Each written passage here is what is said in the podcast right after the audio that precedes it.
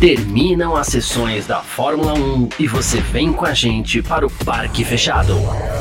Análises de treinos, classificação e corrida. Parque Fechado F1 Mania.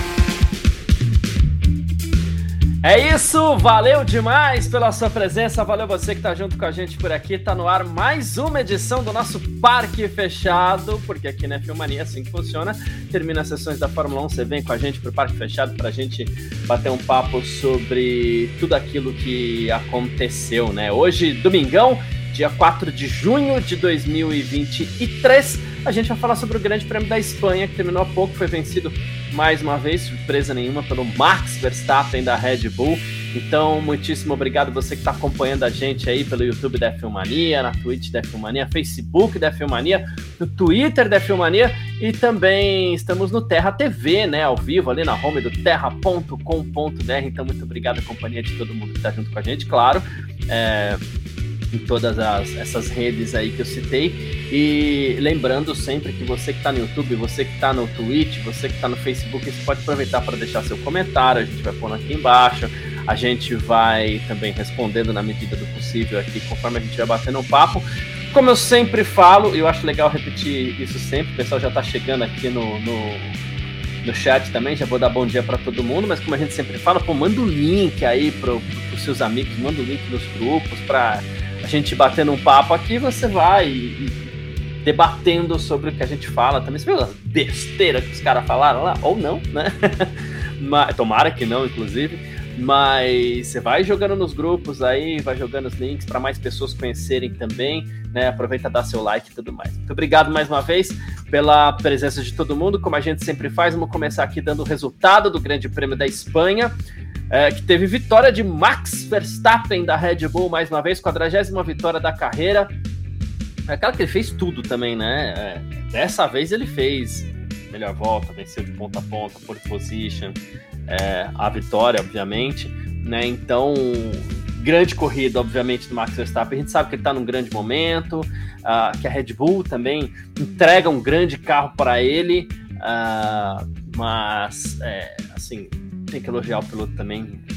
Eu, particularmente, acredito ser hoje o grande piloto da Fórmula 1, não só pelo carro, mas também pelo que ele tem apresentado, né? E a gente faz aquelas comparações com, com, com um companheiro de equipe muitas vezes, igual a gente fez ontem aqui, e que a gente vai continuar fazendo, e daqui a pouco a gente faz mais também, não tem problema, que tem comparação para fazer de novo. Mas vamos lá, na segunda posição, Lewis Hamilton da Mercedes, e em terceiro, George Russell também da Mercedes, uma boa recuperação da equipe alemã que fechou as duas posições do pódio aí com, com Hamilton e Russell. Parece que é, a, o problema que todo mundo acreditava ser era mesmo, né? O famoso é, zero pódio, zero pódio da, da Mercedes. Mas aqui para quem está acompanhando, né, a gente a gente segue falando de resultado do Grande Prêmio da, da, da Espanha aqui, no exato momento em que a minha tela com, com, com os resultados sumiu, mas não tem problema, a gente a gente segue aqui e a gente vai vai vai passar o resultado mesmo assim. Mas por enquanto a gente foca nesse pódio porque é um resultado que hum, não é que ninguém esperava, né?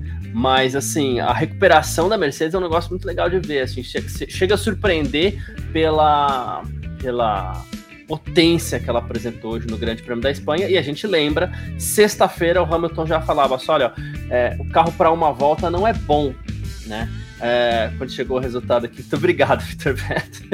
É, o, o carro para uma volta não é bom mas o carro para ritmo de corrida tá bom, e isso a gente pode ver hoje, né? Então, continuando aqui com o resultado, na quarta posição, Uh, Sérgio Pérez da Red Bull, e aqui é, a gente vai fazer daqui a pouco aquela comparação que eu comecei ontem, né? Mas o Sérgio Pérez, quarto colocado, largando da 11 posição. Carlos Sainz da Ferrari foi o quinto, largou em segundo. Muita gente, inclusive, acreditava que essa posição no pódio era dele hoje, não foi o caso. Sexto, Lance Stroll da Aston Martin. Sétimo, Fernando Alonso também da Aston Martin. Não refresco, refresco para Stroll ali no finalzinho da corrida. Oitavo, Esteban Ocon da Alpine. Nono, Guan Yu Zhou da Alfa Romeo. Décimo, Pierre Gasly da Alpine também. Décimo primeiro, Charles Leclerc da Ferrari. Décimo segundo, a gente tem coisa pra falar do Leclerc também, tá? Décimo segundo, Yuki Tsunoda da AlphaTauri.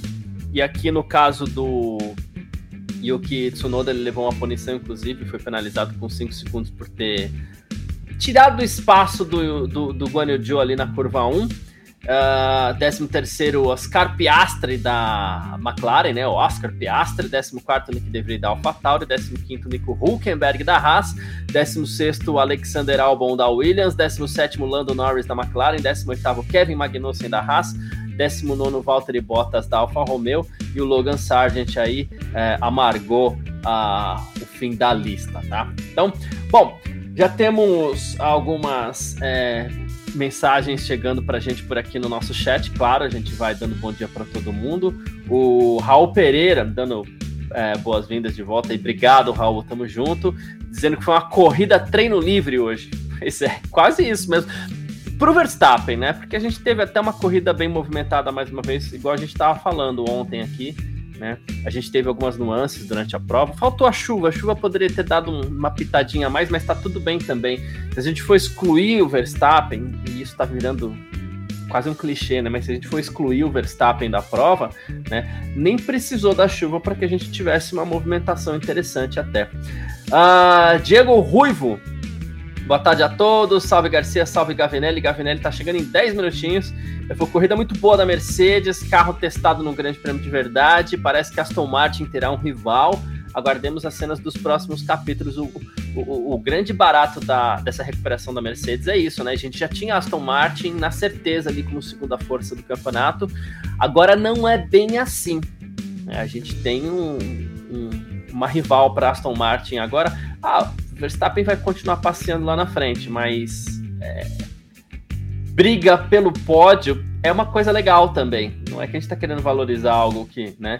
Mas assim, briga pelo pódio é algo legal também. Então é o que a gente deve ver para as próximas etapas, porque a gente não tinha, né? Era o Verstappen aqui, aí você tinha o Pérez e talvez o Alonso ali. Acabou. Agora não, agora a gente vai ter um pouco mais de, de, de de movimentação. Inclusive, o Diego Ruivo disse um negócio muito engraçado aqui e que eu sou obrigado a concordar, que ele falou que o Adrian Newey tá a cara do Michael Stipe, né, do Ariane, que é o líder do Ariane. É a verdade. Vinícius Pereira, mais uma vitória do Super Max. Como é bom ver que o, melhor, o que o melhor piloto faz com o melhor carro. Hum, então, né? Uh, Thiago Froy está na área também. Ele falou assim: finalmente um avanço significativo no desenvolvimento da Mercedes, que seja o início de bons resultados nessa temporada. E deve ser. Uh, essas atualizações da Mercedes, elas, igual a gente estava falando ontem, que elas chegariam para o GP da Emília-Romanha, lá em Imola. A, a corrida foi cancelada por conta da, da, da, das chuvas, das inundações, todo o problema que aconteceu lá na, na, na região. E Mônaco não é assim, aquela corrida para você falar assim, nossa, eu vou testar meu sidepod novo, né? Não tem muito o que fazer em Mônaco? Então o, o teste mesmo para esse novo carro da Mercedes foi agora uh, na Espanha. A gente lembra que a Mercedes mexeu na suspensão também, né? Então Uh, o teste agora foi nesse Grande Prêmio da Espanha. Ainda há problemas, como o próprio Hamilton falou, precisa corrigir a questão de uma volta rápida ali, né, para classificação, para o carro ir um pouquinho melhor na classificação. Isso a gente vai ver uh, a equipe provavelmente trabalhando forte na próxima etapa do Mundial, mas para a corrida o carro legal, apresentou um grande desempenho, né? Uh, o cadê aqui também? O Gil Chico, Mercedes começa a incomodar não vai incomodar a Red Bull ainda, né? Mas começa a incomodar, né? E aí a gente pode pensar, se a gente for fazer um, um traçar um paralelo com o ano passado, a Mercedes pode chegar assim no fim do ano disputando por vitória. Era para isso ter acontecido no começo do ano, né? A Mercedes chegar um pouquinho mais forte para quem sabe no meio do ano já estivesse brigando por vitórias. Mas a própria Mercedes optou por atrasar esse desenvolvimento, é, optou pela teimosia, né? Que é o que é, ao que todo mundo acredita, esse atraso no desenvolvimento da Mercedes, né? A teimosia com os zero pods, aquele carro até horrível tal, né? Mas é, lá para o final da temporada pode ser que a gente veja mais uma vez a Mercedes brigando por vitórias, assim como aconteceu no ano passado. No final do ano ali, o Russell acabou vencendo o Grande Prêmio do Brasil, foi legal, foi bacana, né? Mas a Mercedes deu uns passos atrás no início dessa temporada. Sidney Forster é Forster mesmo, o CJ. Se estiver errado, pode corrigir aí, tá? Uh, tirando a corrida isolada do Max, até que o resto do grid teve uma corrida bacana, surpreendeu por ser Barcelona.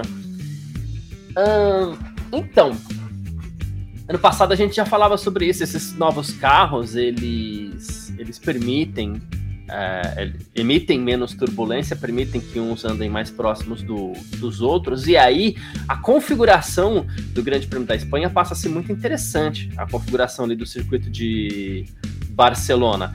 Sem a chicane que foi retirada ali na, na próxima curva zero, melhor ainda que você tem mais trecho de aceleração porque os pilotos cheguem lá no fim da reta uh, brigando por, por posição, né? Então acabou sendo bem interessante. Uh, perdão, vamos lá, seguindo. Uh, o Vitor Berto, ele tá lá em Barcelona, acompanhando em loco o Grande Prêmio da Espanha. Então, claro, ele vai fazer as participações pontuais aqui, não em vídeo, porque, como a gente explicou já, pelas regras da Fórmula 1, né, só quem tem direitos televisivos pode lidar e trabalhar com imagens lá dentro. Então, ele vai participar com os comentários dele aqui, trazendo internamente o que estava rolando lá. E ele já adianta pra gente aqui. Inclusive, ele está muito perto do pit lane ali. Ele já falou que o pessoal da Mercedes está com um sorriso de orelha a orelha. E, e, e, acho que é aquela sensação legal de você falar assim: puxa, encontramos um caminho. Claro que muita gente já indicava que o caminho era esse, né? É, side pods. É esse, todo mundo tem. Então use também. Não adianta, deu errado para você, né? O, o seu caminho é diferente. Então a Mercedes é, encontrou o caminho. Agora, pelo menos, é, foi bom que a Mercedes tem certeza do caminho. Isso deve dar um alívio para todos os profissionais que estão envolvidos mesmo. Então, a gente entende os profissionais da Mercedes uh, com um sorriso de orelha a orelha. Né? Gustavo Justino também está aqui. Falando que hoje o conjunto Max Verstappen Red Bull está imbatível. E ele falou assim: a pergunta até a próxima grande mudança de regulamento em 2026, onde chegará Max Verstappen entre os grandes da história? Entre os grandes da história. o que eu vejo de Max Verstappen é que uh, ele vai bater alguns pilotos ali. Uma leitura até simples de se fazer nesse momento. Ele vai bater alguns pilotos ali, é, recordes de alguns pilotos. Muito provavelmente ele ele seja o terceiro, isso até 2026, tá? Ele seja o terceiro piloto em números na Fórmula 1, perdendo só para o Hamilton e para o Schumacher por falta de tempo. Se desse tempo, ele talvez até é, conseguisse. Mas bem que daqui a, até 2026 a gente tem umas 50 corridas ainda. Se ele quisesse, ele bateria, ele empataria ali em números com o Schumacher. Mas a gente sabe que não é bem assim, ele não vai ganhar todas as corridas né? A gente tem mais, né? A gente tem umas 60 corridas, é, aí já começa a dar, né? Mas, mas não vai acontecer, né? Mas ele deve ser o terceiro piloto em números na Fórmula 1. É chato que eu vou falar aqui, mas ele até 2026, a gente com essa temporada e com a próxima, 2024, aí tem 2025. Ele deve ser pentacampeão do mundo, Max Verstappen. Chato falar isso, eu sei. Mas deve ser pentacampeão do mundo. Porém, é, deve acontecer algo que é muito comum na Fórmula 1, né? Ah, qual é o caminho que a Red Bull segue? Né? Qual é o caminho aerodinâmico? Qual é o, o caminho de engenharia? Porque dá para você mapear algumas coisas do carro na pista, inclusive em Mônaco, quando o carro é içado lá, você consegue ter acesso ao assoalho dos carros, a imagem do assoalho dos carros, né? Então, algumas equipes elas devem seguir na linha da Red Bull e algumas equipes podem se aproximar da Red Bull. Né? Isso é algo tranquilo de acontecer. Então, daqui até lá, acredito que ele vai ganhar tudo de título, vai ser o terceiro piloto em números na Fórmula 1, mas as equipes vão começar a se aproximar um pouquinho mais. Né? Vamos lá. Uh, seguindo aqui, Thales Fernandes. A chuva não veio, mas a corrida foi boa. É, a, a, chuva é o que a gente falou, né? Ela viria mais, talvez, para mexer com, com a disputa pela vitória. Mas sem chuva a corrida já foi legal, também gostei sim. Né? Uh, aqui ó, Hélio Frazão, melhor piloto já com vitória garantida e o risco de passar o limite enfiou a melhor volta, verdade. Ah, o Vitor Berto, inclusive, tá mandando aqui, ó. É... Boa, boa. É, ontem a gente falou aqui com o Gavi e o Gavi insistiu para você que tá acompanhando. Não sei nem se foi o Vitor ou se foi o Gavi que escreveu essa mensagem aqui, mas acho que, né? Para você que tá mandando sua mensagem aqui, não esquece de mandar a cidade que você tá, que a gente gosta de saber também aí, tá bom? Uh, Leandro Balbino tá junto com a gente por aqui, dizendo que a disputa de 2026 será Aston Martin e Mercedes. Não sabe o quanto, o quanto os carros vão mudar até 2026, ainda não tem uma indicação disso. Né? Talvez eles é um caminho que a Fórmula 1 gostaria de seguir, né? Os carros serem um pouco mais padronizados, né? Mas o que muda até lá ah, é motor. O motor muda. Tá? Aí você tem a Red Bull iniciando a parceria dela com a Ford, você tem a Aston Martin iniciando a parceria dela com, com a Honda, tem a entrada da Audi, né? Existe a possibilidade de ter a Chevrolet também com a marca Cadillac, tem muita coisa que pode acontecer é, a respeito de motor, tá? Mais aqui, mais uma do Vinícius, dizendo que a Mercedes conseguiu se firmar com segu como segunda força com essas atualizações. A Aston Martin decepcionou muito, né? O Alonso não esteve bem, né? Até por ontem, aquela escapada de pista, danificou o assoalho dele, acabou largando um pouco mais atrás. É... Cheguei a suspeitar até da possibilidade dele ter partido com acerto de chuva, riscar um pouquinho. Então, não dá para dizer ainda que a Mercedes é a segunda força. Hoje, eu ainda diria que é a Aston Martin, mas respostas a gente não tem. Né? A gente vai no chutômetro um pouquinho também, né? Opinião pessoal, lógico, né? Gil Chico, primeiro teste das atualizações da Mercedes tem nota 10, mas algumas corridas, quem sabe, lutará pela vitória. Né? É... Mais uma vez, perdão. Ah, o que acontece, ah, assim, é, deve lutar pela vitória. Eu não, sei se eu dou um, um 10 ainda, ou esse 10 vem pela evolução, né? No quesito evolução, nota 10, mas claro, a gente espera sempre mais da Mercedes, a gente espera a Mercedes brigando por vitórias e tudo mais. O Diego Ruivo tá dizendo que tá em Santos. Ah, o pessoal começou a mandar cidades aqui, né?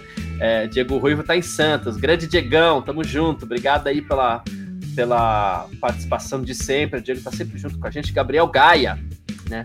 Vitória liderou todas as voltas, pole position, volta mais rápida, 10 mil segundos por segundo lugar e ainda liderou todos os treinos. Estamos vendo a história sendo escrita, assim como na era Hamilton.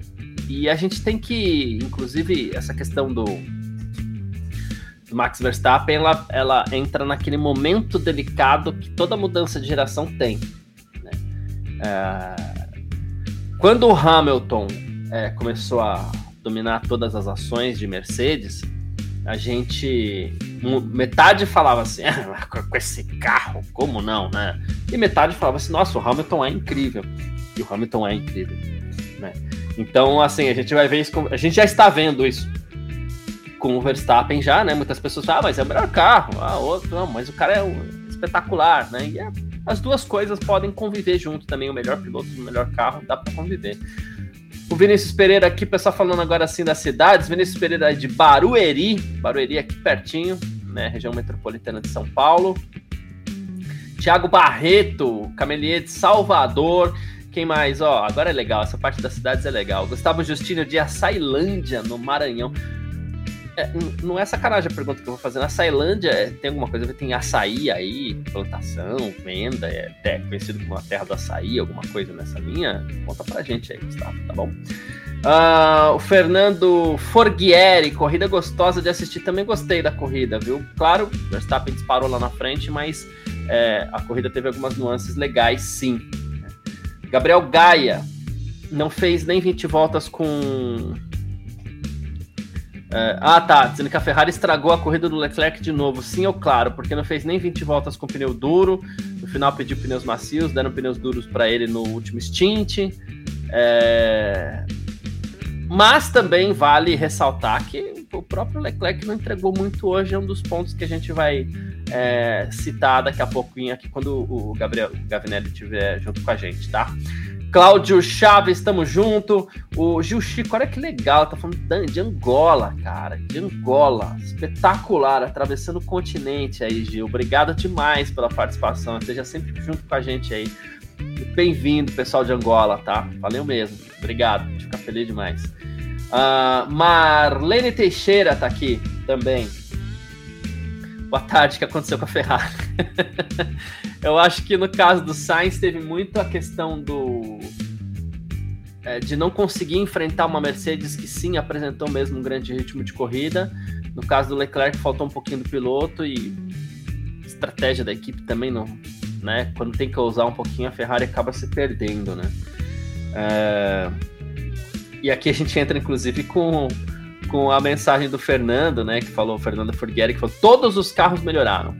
Alpine, McLaren, Aston, Mercedes, muito. E a Ferrari parece que não vai nunca, né? Então, muito nisso que eu falei. O problema do Sainz foi ter que enfrentar uma Mercedes que melhorou bastante. Né?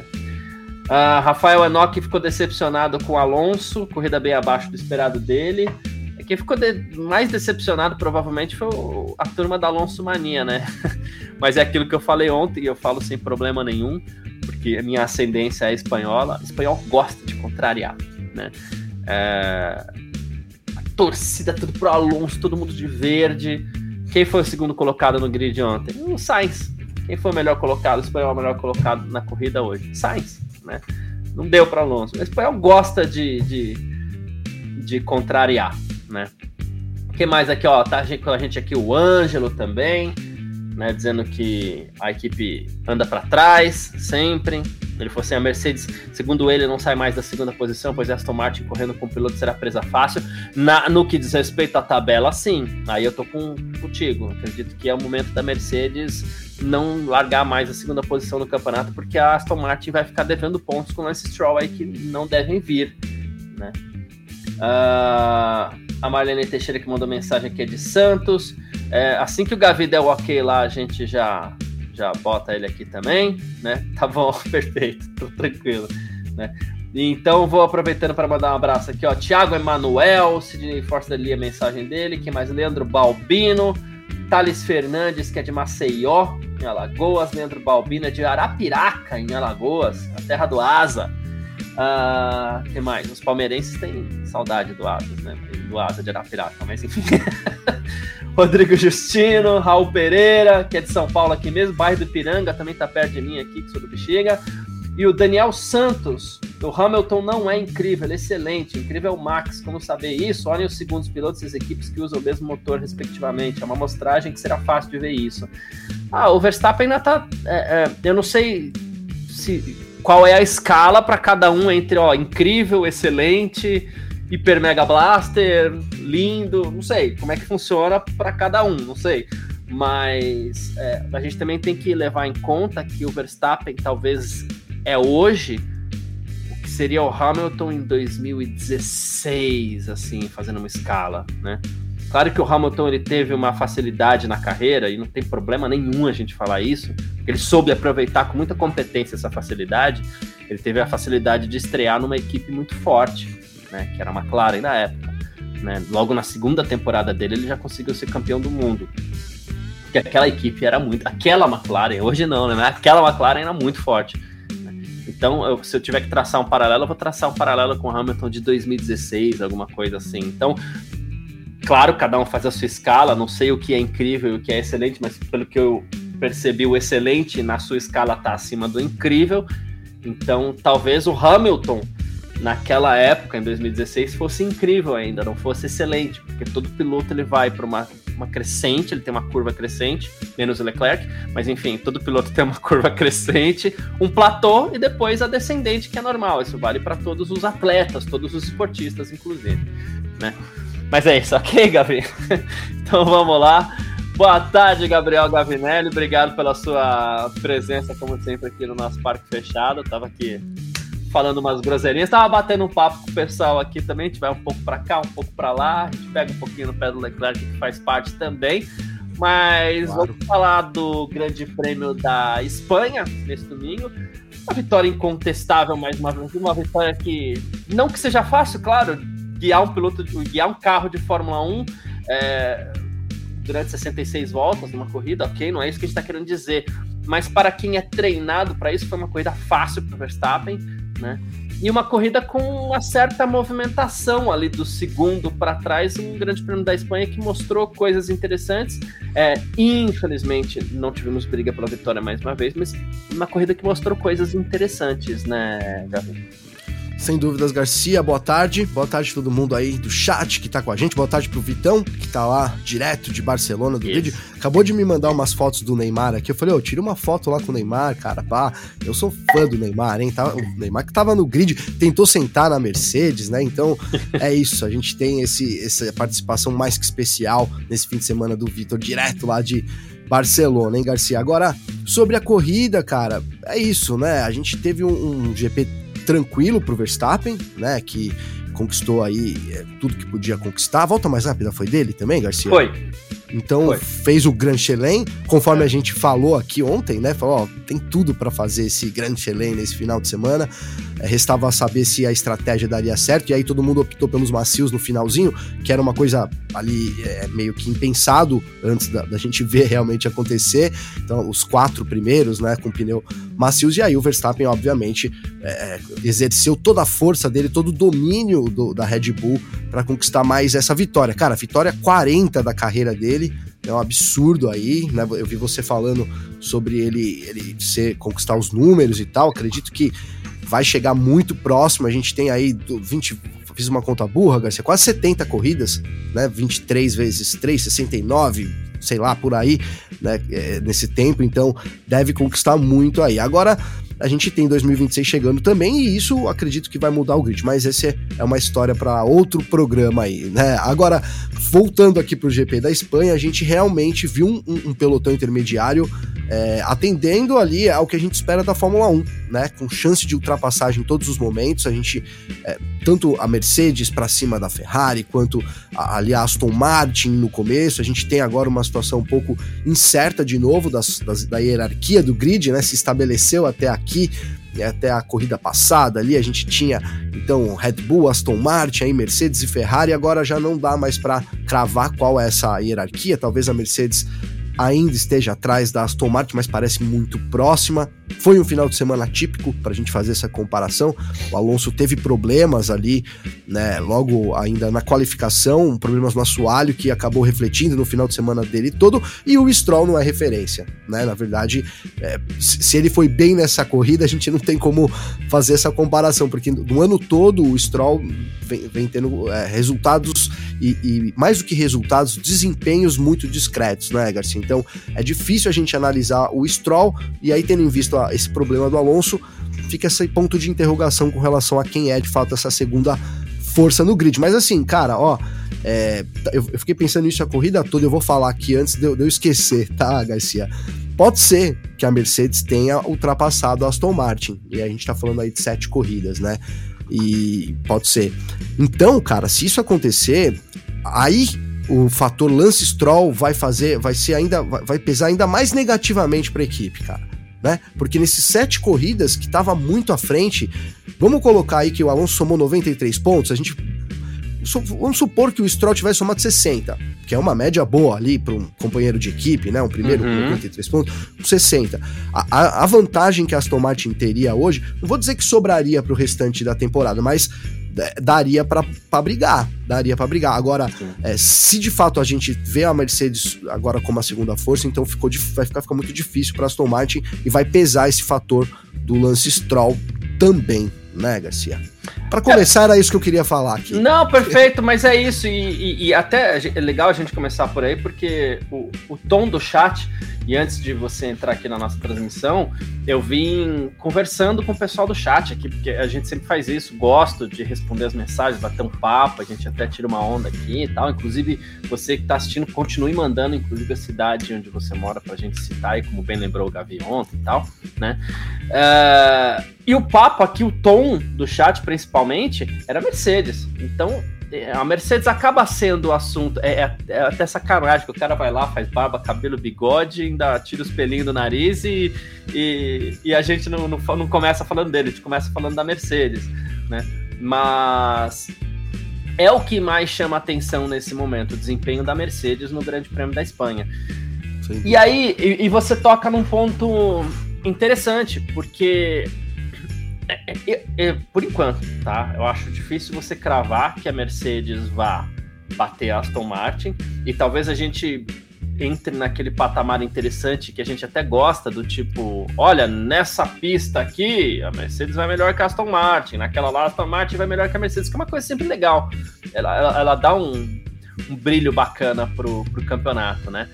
Porém, por exemplo, a próxima corrida é no Canadá, que é uma pista bem diferente da Espanha. Quem será que vai se dar bem? Aston Martin ou Mercedes ali na briga pela, pela segunda força? Não sei. Mas no campeonato, né, é, é um prejuízo interessante. Claro que é, talvez para Aston Martin, ok ficar em terceiro no Mundial.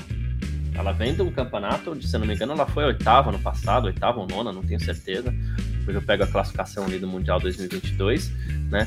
Mas ela, ela subir para terceiro lugar, ela ser a terceira a, a, na tabela, para Aston Martin talvez seja muito interessante ainda assim. Mas é uma equipe que tem que começar a pensar como que vai ser ano que vem. A equipe Sim. segue, a equipe segue investindo em engenheiros, segue investindo em pessoal, segue investindo em estrutura. Tem uma fábrica enorme sendo construída pela Aston Martin, né? Então tá na hora de começar a pensar em ser vice-campeã, tá na hora de começar a pensar em bater a Red Bull. Ah, é fácil? De jeito nenhum, a gente sabe. Mas tá na hora de começar a pensar em bater a Red Bull também. E com um piloto só, não dá. Né? A gente viu esse problema recentemente com a Red Bull fritando seus pilotos, inclusive. O Gasly foi fritado, o Albon foi fritado. Por quê? Porque não atendiam as expectativas da equipe que precisava de pelo menos um vice-campeonato. Aí entrou com o Pérez, o Pérez entrega mais desempenho mesmo, né? E a equipe conseguiu, né? Vice-campeonato em 2021, a equipe conseguiu já em 2022 é, o título. Então, é, a Aston Martin precisa começar a pensar em como resolver essa equação. Por quê? Porque o cara é filho do dono, o Stroll, não entrega desempenho, é difícil tirar. E o Alonso não dura muito, gente. Não dá Sim. pra dizer que o Alonso vai durar mais cinco anos na Fórmula 1. Eu não cravaria. Né? Sim. Então, Sim. a Aston Martin vai precisar ver como que vai fazer nesse sentido também. É isso, Garcia. Até, até fui ver aqui enquanto você falava aí. A Aston Martin foi sétima, sétima colocada. Então. Passei perto. Realmente. passou perto. É, realmente ali, né? O, segunda ou terceira, dentro de um objetivo que é assim, eu acho que agora o objetivo da Aston Martin tá, ficou claro, né? A gente sabe, claro, se puder, se puder agora evoluir, ótimo, né? Já, já de desafiar a Red Bull nessa era de até 2026, ótimo, mas eu acho muito difícil. E acho que a Aston Martin sabe disso. Então ela se tá se armando para quando vai ter essa nova chance, né, que é 2026, porque aí no, né, os novos motores vão chegar na Fórmula 1 Inclusive, a, a, Red Bull vai assumir motores Ford, já começou essa parceria. Então, isso vai causar de novo, provavelmente, uma mudança de hierarquia do grid. E aí, a Aston Martin tá como, pelo menos em termos estruturais, eu acho que ela vai se colocando como a favorita, cara. Né? O, o Lawrence Stroll investiu muito, agora essa parceria com a Honda acho que é o, é o que faltava, você ter um motor seu para você poder de fato é, desafiar as equipes de fábrica também. Aston Martin vai ter isso em 2026. Então parece que esse ponto tá resolvido, ok. Agora, é, e os pilotos, como você bem colocou, o Alonso, será que é uma aposta para 2026? Vai continuar na Fórmula 1? É difícil pensar nisso, né? E mais do que o Fernando Alonso, né? É, a gente tem o, o, o, lance, eu ia dizer o lance do lance Stroll, né? Mas é, mas é isso, o lance do lance Stroll. Acredito eu que o Lawrence Stroll, então ele imaginava que o, o, o lance ia evoluir, cara ao longo dos anos, né? E esse ano é um ano chave. Esse ano, o ano que vem, né? Não vou dizer que o Stroll vai ser demitido agora, prontamente. Mas, assim, sem dúvidas, o objetivo, assim, e aí, aí eu não sei se é sem dúvidas, tá? A gente vai saber, inclusive a gente tá próximo de saber disso, né? Até que ponto o Lawrence Stroll é pai e até que ponto ele é empresário, né? Eu acho que tá muito perto disso. Começou sem essa responsabilidade. O, a, a equipe era pequena, então tanto faz ali, o Lance Stroll não prejudicava em termos financeiros, em termos de resultado para a equipe. Só que agora isso vai se afunilando, né? A gente vai chegando no, no, no funil. Então o Lawrence vai ter que, né? Assim, ou o Lance Stroll melhora da, do, do dia para noite, porque ele vem melhorando, mas não é um cara ali ainda que demonstra né, ser um, um, um bom segundo piloto que seja para somar pontos. Ele tem demonstrado isso. Então, assim, é um momento decisivo. Ou o, o lance mostra que tá lá para isso, ou eu acho que o Lawrence Stroll vai ter que tomar uma decisão dura. Né? Eu quero ser campeão do mundo, eu quero ser campeão de construtores aqui com a Aston Martin, ou eu quero fa continuar favorecendo meu filho na Fórmula 1? Essa é. decisão acho que está muito próxima de ser tomada, né? Então, esse é o caminho. Não acho que eles vai ser demitido agora, mas acho que vai afunilar e essa decisão vai, ser, vai ter que ser tomada. E aí, a minha opinião é: o Lawrence Stroll entrou como um fanfarrão, né? A gente fala muito sobre isso aqui. E se transformou num dos maiores empresários, dos maiores investidores na Fórmula 1, acredito eu, que não só para ver o filho dele campeão, né? Então, é, acho que ele vai tomar a decisão, se precisar, de tirar sim o filho dele. Essa é a minha aposta, Garcia. É, uh, no momento, na verdade, no momento não, já faz uns 10 minutos aqui que o Victor falou que tá começando a coletiva lá, ele tá lá em Barcelona e ele destacou duas coisas aqui, né? Ele falou assim: primeiro, que não temos nenhuma investigação pendente, e também não tivemos nenhum abandono nesse grande prêmio do, do da Espanha. E cadê aqui? Eu queria destacar. Ah, ah, tá. O Vinícius Pereira nesse tema, né? Que ele falou assim: olha, não tem sentido cogitar a demissão do Stroll, palavras do Vinícius, tá? Ele falou, porque o Lawrence Stroll jogava dinheiro fora para manter o filho na Williams. Não vai ser agora que ele tá ganhando dinheiro que ele vai demitir o Lance. Mas aí que tá. Ganhando dinheiro também não tá. Não tá, viu? É... Tá, tá investindo, investindo muito, muito, ainda. Né? Não, não, a conta ainda não. Pelo menos na Fórmula é, 1, né? Conta... Ah, sei. lá fora é outra coisa, mas assim, é. o cara é uma máquina de fazer dinheiro. Mas na Fórmula 1 ainda não, a conta ainda tá no vermelho. É... Na Williams, era um pouquinho diferente. Ele estava na aposta porque ele queria que o filho se ambientasse com a Fórmula 1. E o lance do jogar dinheiro fora é assim: primeiro, quanto custa? Ah, é tanto? Beleza, toma. É, e se ele quebrar um bico aqui, se ele quebrar uma suspensão, se ele quebrar não sei o que, deixa que eu pago. Que era isso que ele fazia. Literalmente. A cada bico que o Lance Stroll quebrava, e aí foram vários, né? É, é, o Lawrence ia lá e falava: tudo bem, tá aqui, ó assina o cheque. Lá eles, na América do Norte eles gostam muito de assinar cheque ainda, né? Então, ó, tá aqui, ó, assina o cheque passa a conta. Né? Agora é diferente. Agora é diferente. Ele resolveu comprar uma equipe para ele. Ele gostou dessa história da Fórmula 1. Né? Ele, ele se apegou para aquele ambiente. Ele gostou desse negócio de ser dono de equipe. Né? Já quando ele lá atrás, quando ele comprou a, a, a Racing Point. Né? Então, assim, aí ele tem esse investimento absurdo numa fábrica, em engenheiros, em pessoal, como a gente falou aqui. Por quê? Porque agora ele não quer mais só tocar a bola, não quer só mais se manter no jogo, agora ele quer fazer a coisa acontecer. Também não cogito, pelo menos por enquanto, a, a demissão do Stroll, mas o lance é: se ele quer vencer, ele vai ter que começar a pensar nisso. Né? É. O que, que ele vai fazer com o filho dele? Tá próximo, essa, tá essa próximo. decisão tá próxima. Né? É, e outra. E outra, ele contratou um piloto de 41 anos. Né? Daqui a pouco o físico do Alonso começa a cobrar. Né? E aí quem que ele claro. vai pôr no lugar também? Até porque a gente não tem grandes estrelas surgindo na Fórmula 1 aí. para você pegar um nível de um Fernando Alonso pra você pegar e falar assim, eu vou botar você aqui. E ninguém tá é. tá aqui, ninguém tá nem querendo, e acredito que também não seja o seu caso, não é que a gente tá aqui, ah não, lá, lá põe o Drogovic, não, não é isso não, deixa não. o Drogovic lá, não é isso. É que a Aston Martin vive um momento que ela parecia tranquila com o Fernando Alonso ali, porque, ó, beleza, vamos ser vice-campeões, mas a Mercedes acordou. Essa posição já está ameaçada, né? É, de novo, o, o, terceiro lugar parece interessante para eles, mas essa posição já, já parece ameaçada. A gente está ah, falando do futuro, né, Garcia? Eles têm é, que se preocupar no futuro. A gente sabe, eles querem, ser, eles querem ser campeão mundial, né? Então, é isso, eles têm que se preparar para o futuro, né? Não, não, não, nesse momento, Aston Martin não tem ali uma, né, não tem uma dupla para ser campeão mundial. Se tiver o carro sobrando, aí, aí, aí, aí, muda tudo, né? Mas o que a gente vê é isso, né? os números dizem isso, né? Um Alonso muito, muito, muito melhor do que o, que o, o Lance Stroll. Isso reflete em resultados e pontos que, que já custam a segunda posição, né? Porque a Mercedes ultrapassou já depois dessa rodada, a Mercedes já é a segunda colocada nos construtores, Garcia. Então já é. perdeu, era um pontinho que estava à frente ali antes, agora já perdeu essa posição então também. É. Uh, o Vitor Berto lá de Barcelona estava apurando exatamente essa questão do Stroll, né?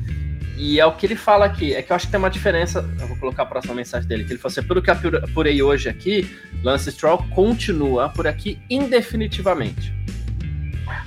Aí ele coloca, ele completa. Assim como o Alonso. Mas no caso do Alonso, é, vou ressaltar: o físico vai cobrar em algum momento. E o Alonso parece, cara, ser um grande atleta, né? É um cara muito em forma, mas não tem jeito, é, é, é humano, o físico cobra em algum momento. Já o, o, o Lance Stroll, ele é mais novo, né? É, até pegar a idade do, do Stroll aqui pra ter certeza, mas ele tá lá com, nossa, é muito novo, é 24 anos, cara. então, Sim. assim, você pode pensar que o, tranquilamente que o Stroll fica lá 12, 13, 14 anos pelas palavras do Vitor, né? Na Aston Martin. Já o Stroll não, o Alonso não. Né? E aí a coisa pode ficar um pouco mais séria, porque também não vejo muito desenvolvimento. Você falou, você falou de desenvolvimento do Stroll, assim, se desenvolveu um pouco, mas é muito lento. já pegou o platô já e é... não vejo muito além disso, não. É muito lento o desenvolvimento dele, né, Garcia? E, e, olha, eu aqui, eu disse que, assim, a minha opinião era, eu espero, na verdade não é nem minha opinião, eu, por tudo que o Lawrence Stroll tem feito na Fórmula 1, se eu tiver, eu, eu espero que se ele tiver que tomar uma decisão de tirar o filho dele ou ser campeão mundial, essa é o pensamento, aqui é uma é, é, uma, é um se, né? É uma, é uma, a gente criou uma situação hipotética aqui uhum. sobre esse comentário, né? É importante tiver, ressaltar isso. É, é importante, é, não, essa situação não existe. Mas assim, acho que se ele tivesse que tomar essa decisão, eu espero, depois de tudo que ele fez na Fórmula 1, que ele opte por ser campeão mundial. E aí, se tiver que ser tirar o, o lance, que, que seja. Né? Mas, claro, claro, né? Pode não acontecer, né? Pode ser que pode girar tudo em torno do filho dele. E aí também pode ser, por exemplo, até o Vinícius colocou isso aqui agora, tô lendo aqui, que a Aston Martin atinge ali um patamar de seu carro tão superior que aí não importa quem seja o segundo piloto também, e aí o Lance Stroll continue lá. Pode não, mas olha o né? Pérez aí, ó. É, mas ali, precisaria de um piloto número um, né? Precisa, que, que, é o que a gente colocou agora precisa, também. É. Né? Então, tudo bem, vai ficar o lance, mas aí vai ser o Alonso, né? Em 2026, o Alonso vai estar com 43, 4, 5, 6, 46 anos. Não, 46, 46. acho que não, mas. É, não é? O Alonso tem, tem 41, vai estar com 44. 44, é, aí. É. 44, isso, que conta maluca que eu fiz aqui, ainda bem que eu sou de humanos. mas é, mas é isso, vai.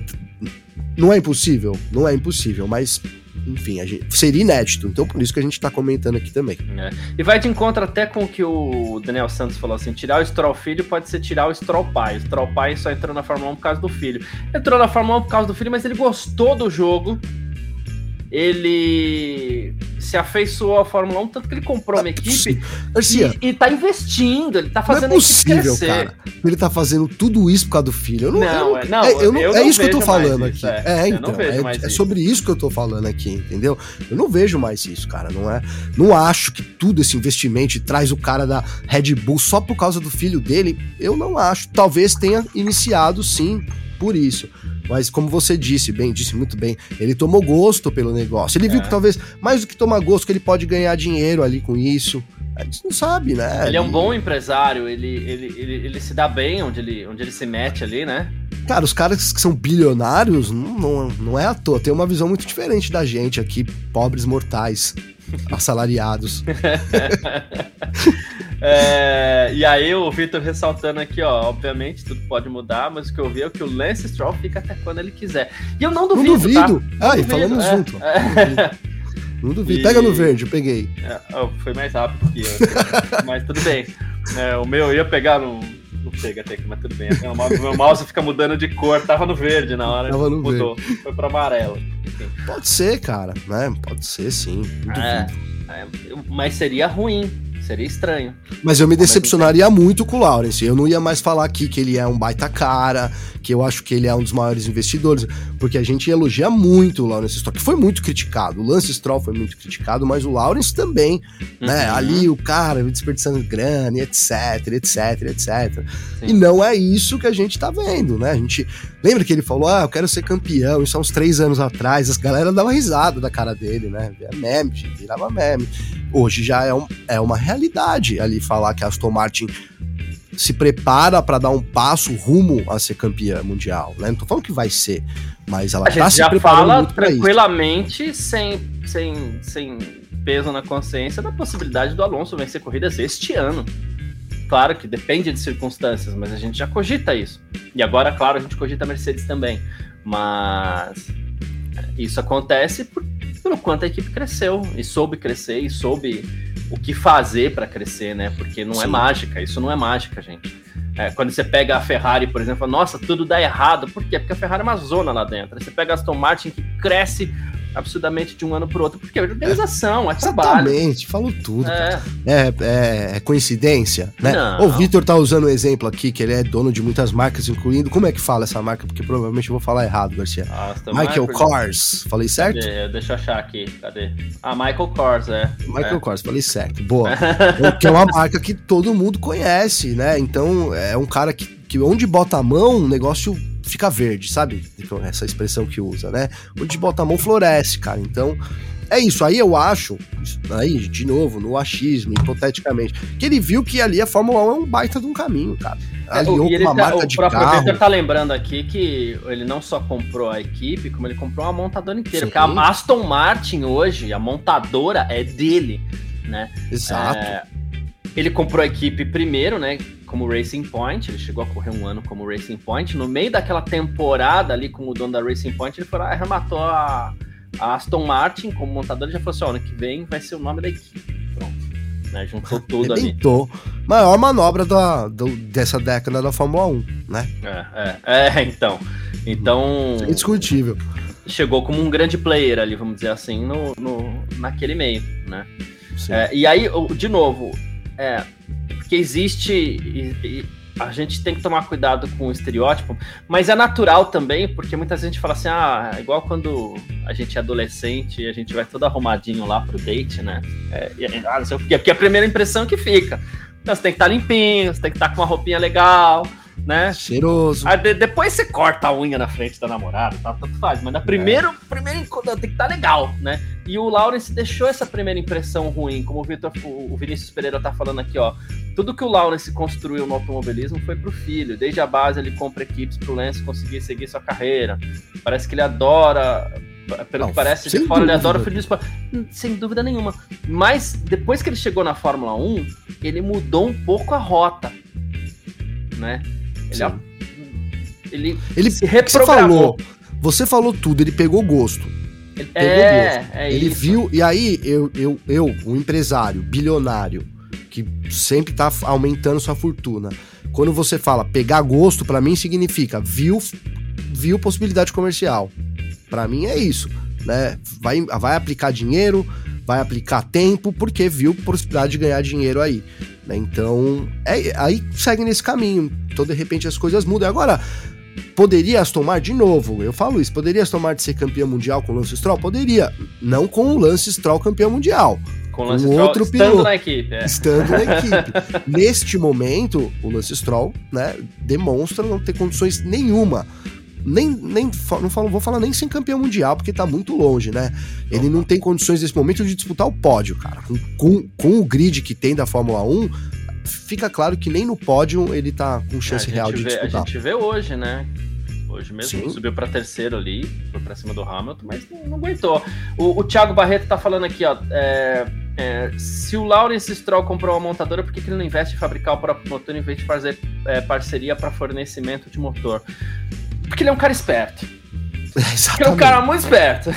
É, Vai é, economizar é, uma boa grana aí, né? Pode ser, e não duvido, que daqui 15 anos ele use o motor Aston Martin, inclusive nos seus carros de rua, porque os carros de rua da Aston Martin não usam motor Aston Martin. A montadora não fabrica motor, ela fabrica chassi, né?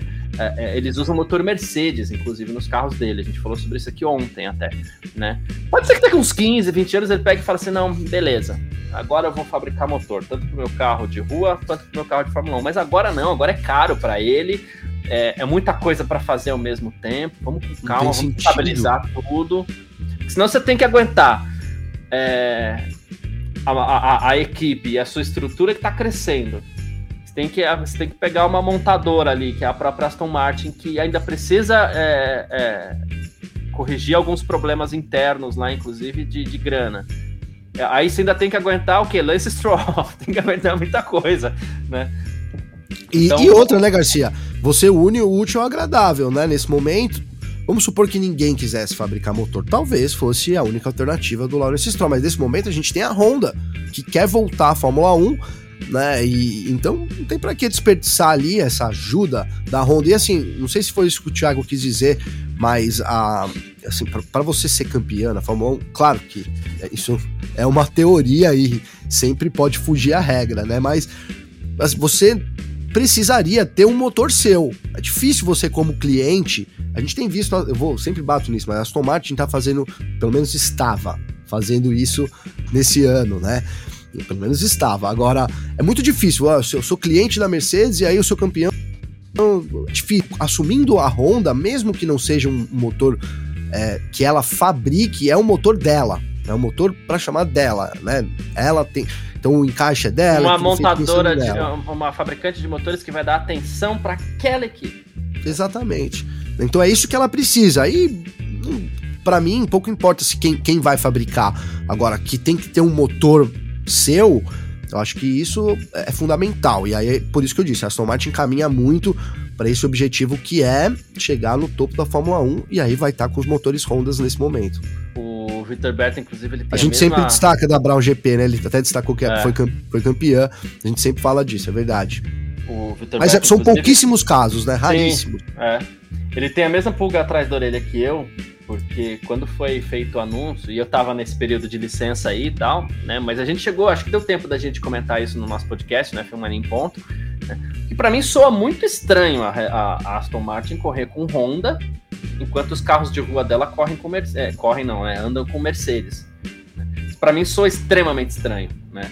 Então você vai pegar é, a Honda, por exemplo, desenvolver o seu motor, que são tecnologias que vão parar na rua em algum momento, com uma equipe que, no fim das contas, é, na rua é cliente Mercedes.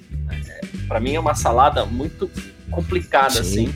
Mas ok, mas ok, como você falou, ela vai ter uma montadora ali na, na, na Fórmula 1 que vai dar atenção para a equipe. Mas uma jogada de né, empresário que não tá nem aí para isso, né? É. E o money, money, money talks, talk, né? Money talk. Entendeu? Então é sempre isso, né, cara? Questão de grana também, tudo, tudo se tudo se negocia, né, velho? Eu acho que é muito por aí. Para Mercedes é muito bom ter a cliente Aston Martin, tô falando de carro de rua, então ah, agora a Honda assumiu, agora a Aston Martin vai assumir motores Honda na Fórmula 1. Duvido que a Mercedes fale, ah, eu não vou vender mais motor para vocês, porque é grana que a gente tá falando. E, né, e da outra parte tem a Honda também, ah, a gente não vai usar seus motores no carro de rua, e tá tudo bem, porque também ali uma parte do motor que a Honda vai usar para ela também entra como parceria da Aston Martin, uma mão lava a outra, né? Acho que é muito por aí. Ah, o Galaxias é, tá aqui dizendo, lembrou muito bem, inclusive, né? Que o Valkyrie, que é um dos carros de rua da Aston Martin, usa motor. Usa outro motor. E aí o Victor colocou aqui que é o Cosworth, motor Cosworth, né? né? É. E, aliás, o Valkyrie é lindo, né? Mas enfim. Nossa. é, coisa maravilhosa. Ah, né? Ainda sobre Aston Martin, é, dando boa tarde aqui para todo mundo que está chegando agora, obrigado pela presença, tá? É, ainda sobre Aston Martin, cadê? Para a gente encerrar o assunto Aston Martin, para a gente chegar em Mercedes, aqui que a gente começou a falar da Aston Martin quando a gente queria falar da Mercedes, né? Mas é, o José Luiz Gavinelli, grande Zé Luiz aí, seu pai Gavin, falou assim, Alonso atrás quietinho, manda quem pode, obedece quem tem juízo. O Alonso tem sido elogi elogiado, entre aspas, por ser um bom companheiro de equipe, aquele cara que parece que cuida do mais novo, que bate o papo, que, que. Ah, como é que o Lance na corrida? Como ele foi? Ele foi bem? Como que você... Olha, o setup pra ele. Você é, passa o setup. Isso, fala pra ele entrar é, naquela curva em marcha tal. Né? Mas na primeira oportunidade que ele teve de ultrapassar o Stroll, um carro muito mais rápido, inclusive, é pneu mais novo, ele já soltou no rádio, não, não quero risco nenhum, só quero ficar um pouco mais à frente dos carros que estão atrás de mim, tá tudo bem, não quis passar. Você acha que pesou? Ou foi uma. uma, uma foi o ó, tem, tem, três oportunidades. Não passou porque não passou, dane-se. É, não passou porque é o filho do dono. Ou não passou porque é o Alonso bonzinho e ele tomou essa decisão por si próprio. Puxa, cara, essa. Quem quiser é ficar à vontade para responder aí também, tá? Essa é uma pergunta difícil. Vou dar até um tempo para mim pensar e pro pessoal dar opinião aí também no chat, Garcia. É, porque pode ser uma mistura das três, inclusive. Pode ser né? uma mistura das três, é verdade. Um pouquinho de cada uma, né, cara? É tipo, ah, você é... bonzinho, ele é o dono da equipe, ah, não vou passar dano. Isso pode ser os três, é verdade. E aquilo também, vou. Pô, sabe que você dá aquela puxada de saco, velho? Né? Deu aquela puxada. Ah, não, hoje não, tudo bem. Hoje não precisa, não. Hoje deixa eu ficar aqui atrás, né, cara? Então. É, é isso, o Vitor colocou aqui exatamente. Bom, isso é muito né? interessante Bom. também. Talvez tenha ali, olha, você tem que. É, você é piloto da Aston Martin e coach do, do Stroll. Talvez isso seja até contratual mesmo, né? Então, é, por isso esse bonzinho aí, na verdade, seja grana, tá recebendo para isso. É, às vezes aliás, não bonzinho, só tá cumprindo a função, né? Que é o que eu mais acredito sempre, tá? Nesse, quando ah. a gente fala, ah, mas é a grana, pum, pode, deve ser isso. Então, se tá a grana no meio aí, deve ser isso. Agora, fato é que é um Alonso muito mudado, né? Assim, primeiro que essa ultrapassagem não teria não teria né, mudado em nada aí a corrida, um pontinho a mais ali, um, foi um pontinho, dois pontinhos foram, né? Então, é, pouco teria mudado. É, acho que, é, que, que, caminha pelo, pelo um mix dessas três coisas, né, Garcia? Não valia, o Raul tá dizendo que valia ponto. Valia ponto, mas pouco, pou, poucos pontos nesse momento, nada que, uhum. né, que fosse de novo alterar muito isso. O Alonso também não teria condições de atacar o P5, que era o Carlos Sainz, né, então também né, seria ali só ultrapassar por ultrapassar mesmo. Acabou pra que. Equipe, pra equipe não mudaria nada em ponto. Essa tá paga já, né, Garcia? Ele mandou pro rádio. Essa daí já tá paga. Pode ficar na, fica na frente. Boa. É, aí, ó, é, o, o, o Efraim, polêmico aqui, né, o Efraim Oliveira? É. Se fosse o Vettel, teria passado sem foi o Alonso foi covarde. Muito pelo contrário, eu acho. Muito pelo contrário. Eu acho que o Alonso ele sabe, e o Stroll também sabe, que ele passaria. O Stroll aí, é quem mais sabe. Quem mais sabe é o é Stroll. Mais... Essa hora quem ele tá lá sabe. no box, assim, Pô, ainda bem que ele não tentou nada. ou, ou, deixa ele. Ou oh, dá ordem logo aí, velho. É. Porque senão ele vai passar mesmo assim, entendeu? É, eu acho que. Então, assim, foi uma atitude de, sei lá, de. É, uma bandeira branca ali, não sei, cara. Pode colocar de certa forma. Mas acho que ele passaria se ele quisesse também. Mas optou por não passar. Não acho que foi um ato de covardia dele, não. Boa. Uh, é, covardia também achei um pouquinho forte aqui. É, claro que a gente respeita a opinião, tá? O Victor Leoncio Alonso tem 41 anos, sabe que é mais piloto que o Stroll, não lhe faz diferença nenhuma ser coach do Stroll, tá sendo pago para isso, enquanto trucida o filho do dono na pista. Que é isso, né? A primeira. Na pista e na ideia, né? Na, na mente também, velho. É, né? porque. É, cara, acho que é a primeira vez que eles se encontraram na pista esse ano, né? Seja eu acho que teve uns outros encontros, hein, Garcia? Não sei, em corrida, não, não, sei, não lembro. O último encontro que eu lembro foi no ano passado que eles se tocaram. Né? A gente até brincou, falou. Ah, sim, é. é né? É puta, se é, imagina no ano que vem isso daí e tal. E o Alonso até pegou um pouco leve, porque ele já tinha contrato assinado. Lembro muito bem disso, que ele pegou leve no rádio. Se fosse outro, ele teria xingado ali horrores. É, né? uma leve movimentação do Stroll ali, né? Uma e, leve é. movimentação. Como sempre, o Stroll é asa em fazer isso na reta, né? Ais, ele sempre faz isso. Ele fez no Azerbaijão esse ano de novo. Enfim. Boa. É, então, assim, não sei. É, mas a gente, a gente aprende, né, Gavi, quando a gente vai. Porque a gente fala, ah, é coach. Né? Quando a gente vai fazer coach em kart, por exemplo, né? É assim, ok. Você anda um pouco na frente do cara, o cara vê como é que você tá, mas depois o cara te passa para você acompanhar ele, ele para você né? aprender. Né? É, na hora que ele quiser, ele vai te passa para você acompanhar, para você aprender. Né? coach por coach, o Alonso poderia ter andado um pouquinho na frente, depois faz uma, uma graça lá, olha, o Stroll passou. é, é verdade. Tem isso também, né? É. é Alonso paz e amor, é isso. Eu, eu destaco, cara, que assim, foi muito positivo esse retorno do Alonso, né? Porque ele tava ali como vilão dos, da última década, né? E agora ele é, o, ele é o mocinho. Também acho que é um exagero nisso.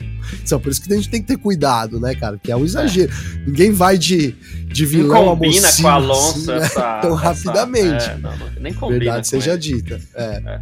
Uh, aqui o Vitor, lá de Barcelona, mais uma vez eu parei de acompanhar um pouquinho vocês, porque o parque fechado de lá, né? O Parque Fermier, né? Onde ficam os carros, acabou de ser liberado, os carros estão passando aqui por nós. E, e, ele falou, acabou de rolar a foto oficial do vencedor, bela festa da Red Bull, né?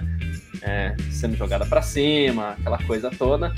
Então, teve. Tá, tá rolando a festa lá em Barcelona, obviamente, né? E assim como vão rolar outras várias ainda esse ano, porque tem corrida pela frente ainda, né? Tem corrida e deve ter muitas vitórias aí de Red Bull e Max Verstappen ainda também. Deve, deve.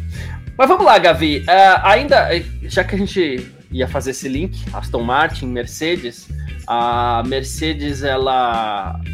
Se por um lado ela não se consolida ainda como segunda força, que é uma coisa que a gente ter que esperar algumas corridas para ver como vai ser, como o Alonso vai se comportar, como a Mercedes vai se comportar em ritmo de prova, se vai melhorar é, em volta rápida também na classificação, né? Nos pontos ela parece consolidada para ser vice. De novo, a gente volta tudo, né? Andando com dois pilotos contra um só da Aston Martin e tal.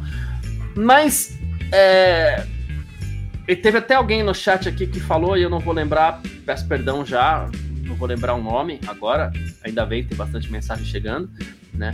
Mas, assim, é, será? Em Barcelona é fácil andar bem, porque todo mundo conhece o circuito e tudo mais. Mas você acredita que a Mercedes voltou e que a Mercedes vai ser segunda força, inclusive na pista? Eu acho. Eu acho. É, a gente, de novo, a gente não consegue provar isso. A gente começou uhum, falando que não conseguiria provar isso até, mas eu acho.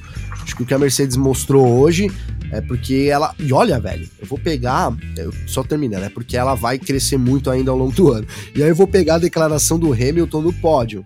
Né, o Rosberg lá perguntou para ele lá. É, e aí, que que você, como que tá o carro, né? Ele falou: ah, o carro tá muito mais rápido, mas olha, a gente tá chegando. E assim, o Hamilton falou de um jeito, cara, que deve vai vir mais por aí, Garcia, né? Até assim, vamos juntar isso que o Hamilton falou agora. O que o Wolf falou antes dessas atualizações chegarem. O Wolf disse, ó, vai mudar o conceito, mas não é da noite pro dia. Não é da dia que o carro vai mudar. Então a gente vai inserindo pacotes, né?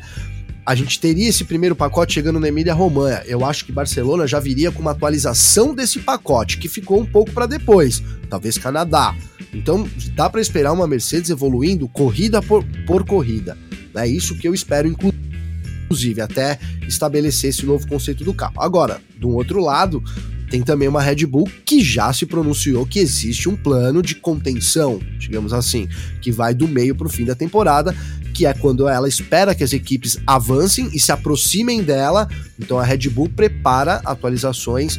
Ela já veio com detalhes agora, mas ela prepara um pacote maior para o fim do ano para poder bater de frente com essas equipes que devem chegar. E acredito que a Mercedes, acredito, é opinião, tá? Por enquanto, ainda é cedo, mas acredito que a Mercedes chegue junto, sim, né, nesse quesito de ser a segunda equipe e deixar a Aston Martin para trás, Garcia. Boa, é isso. E a gente vê de novo um pouco do que aconteceu no passado, para quem sabe, talvez, a gente ter a disputa que a gente esperava esse ano só no ano que vem, né? Boa. O Vitor comentou aqui, você viu, Garcia? Posso claro, trazer ótimo. aqui, ó? Colocou aqui, ó. Na coletiva perguntaram para o Hamilton, né, se ele chegaria no Verstappen esse ano. Ele disse que acredita que não, é verdade, vai evoluir, mas não chega na Red Bull ainda esse ano, é verdade. Ele falou isso ali pro Rosberg também né? Então, é isso. Eu também acho que a Red Bull tá muito à frente da Mercedes ainda, né? Ele falou do ano que vem e acho que ele tá sendo até otimista demais. Para mim, mesmo com a evolução da Mercedes, acho que a Red Bull tem mais para tirar. E dado esse um ano e meio, né? Porque é um pelo menos um ano e meio, tá? Não, não, não é um ano e meio, cara. Já deu dois anos, porque esses carros começaram a ser planejados, projetados no meio ali de 2021, Garcia. A gente tá chegando no meio de 2023, cara.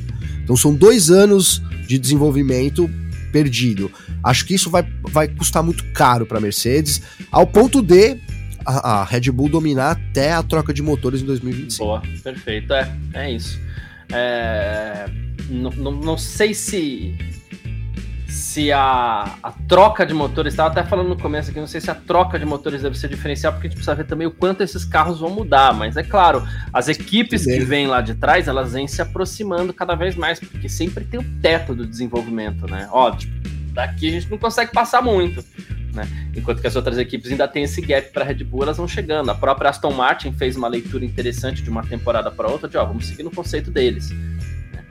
É, e agora é, tem coisas que a gente consegue analisar, tem coisas que a gente consegue avaliar e que as equipes conseguem também. É... E, e agora aquelas imagens de Mônaco podem dar pistas para muitas equipes também, né? Muitas. Aquilo ali muitas, deve muitas. ter incomodado muita gente lá dentro da Red Bull, mas não Com tinha o que fazer. certeza. E, Com certeza. E o Victor tá. É mais uma. Vão copiar ali, não, Não. tenha dúvida, porque é, é que vão copiar Vão. ali, né? Ali vão, vão copiar. E o Victor tá até lembrando, mais uma vez, lá de Barcelona, que ele falou: olha, é, a Red Bull tem túnel de vento limitado esse ano, pelo título do ano passado, mas a punição pelo teto, que ela estourou em 2021. Ele falou assim que o impacto deve ser do meio desse ano para o ano que vem. É verdade também, porque esse carro vem sendo trabalhado desde o ano passado.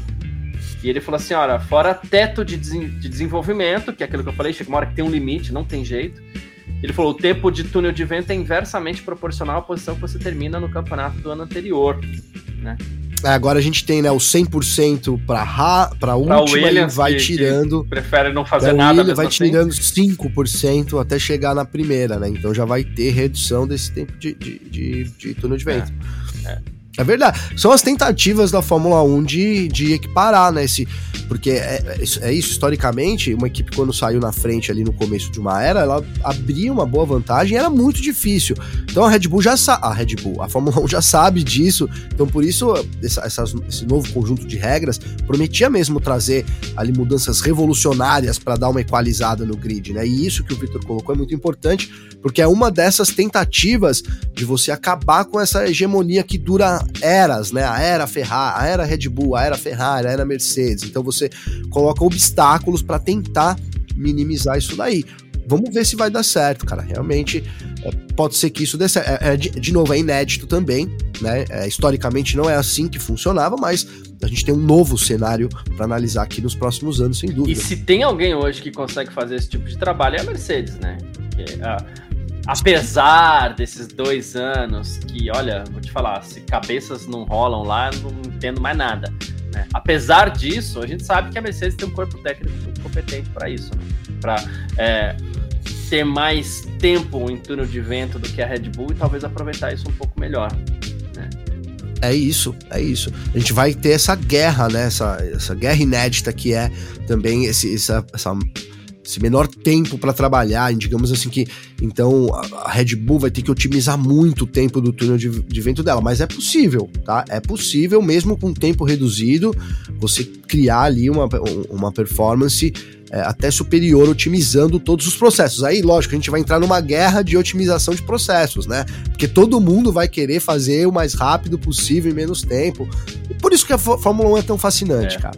É, exatamente por O isso. Efraim, que tá bem ácido hoje, ele falou assim: legal é ver a Williams usar o túnel de vento para fazer a assoalho do carro igual ao fundo de uma banheira, né? Pô, mas essa eu tenho que concordar com o Efraim, cara. Essa acidez funcionou muito agora. Porque realmente, você viu, mostrou Absurdo, o carro da né? Williams ali, parecia. Absurdo. Cara, eu faço aquilo, eu faço, eu Não, faço aquele você- projeto. Na verdade, eu até tenho um projeto. Se você pegar uma pra dessas um miniaturas aqui atrás, eu acho que o assoalho é mais complexo, cara. Eles copiaram dessas miniaturas, É. Garcia. Daquela mais tranqueira mesmo, sem detalhe nenhum. Ah, meu Deus. 25 pontos. É, Gavi, puxando um pouquinho aqui também para a questão Red Bull, fala um pouquinho do Pérez, né? Ontem tava sozinho aqui ainda, você não tinha chegado e. E eu fiz, mas acho que depois que você chegou eu também falei sobre isso, né? Fiz uma comparação é, com o GP de Miami, onde o Verstappen largou em oitavo e o Pérez fez uma boa corrida hoje, tá? Não, não quero diminuir isso, não. Ele fez uma, uma boa corrida. Mas em Miami, o Verstappen largou em oitavo.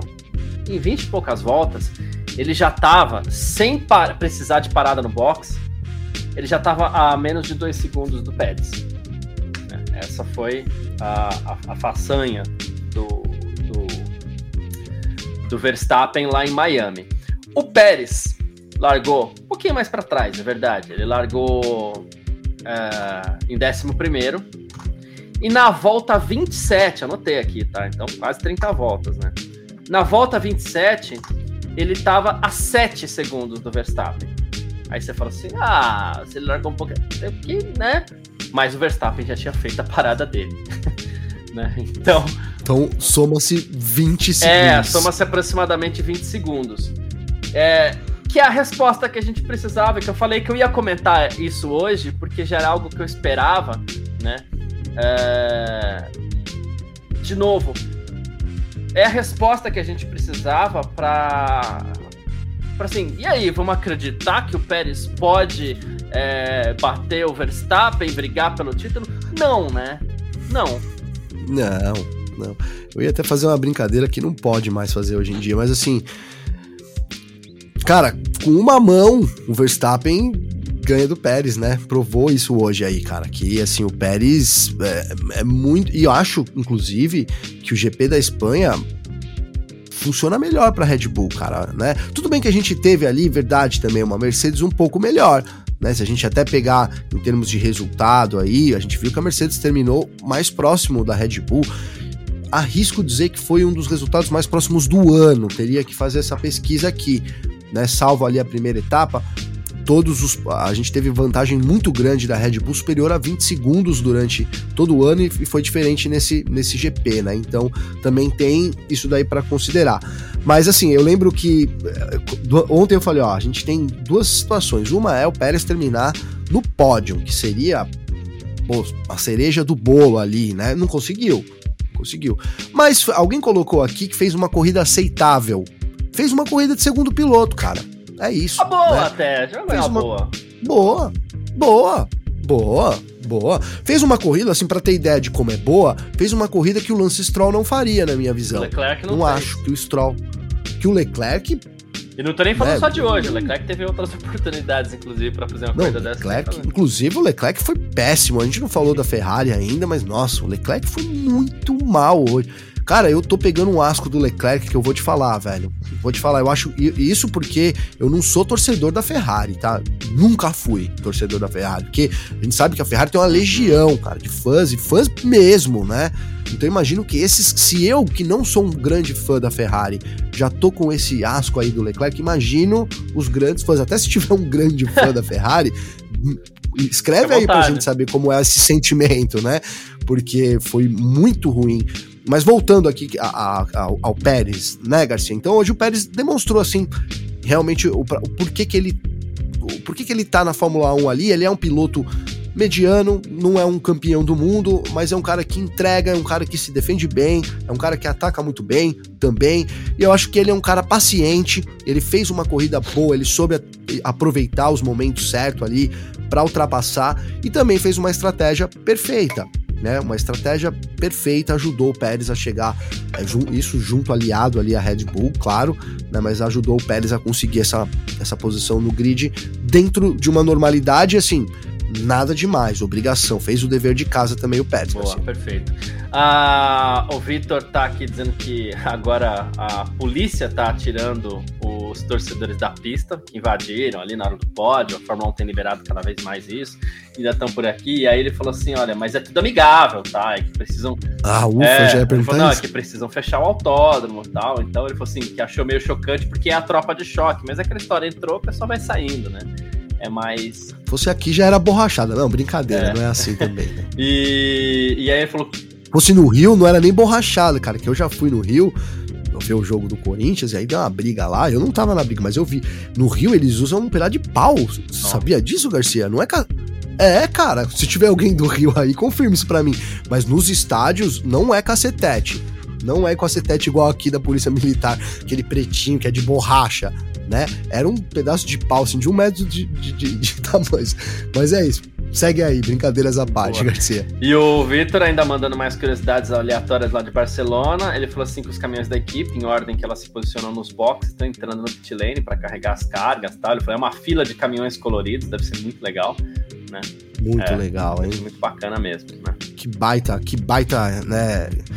Baita privilégio do Vitor poder estar tá lá e também para vocês, né, que acompanharam esse final de semana todo, cara, a gente, o que a gente trouxe de notícia na pinta, Garcia, de notícia que só a gente deu, né, que através aí das mãos, do olhar do Vitor também, que é um cara que tá há muito tempo né? Aqui o F Mania, para quem não sabe, tem mais de 20 anos, né? Começou tudo com o Vitor, né?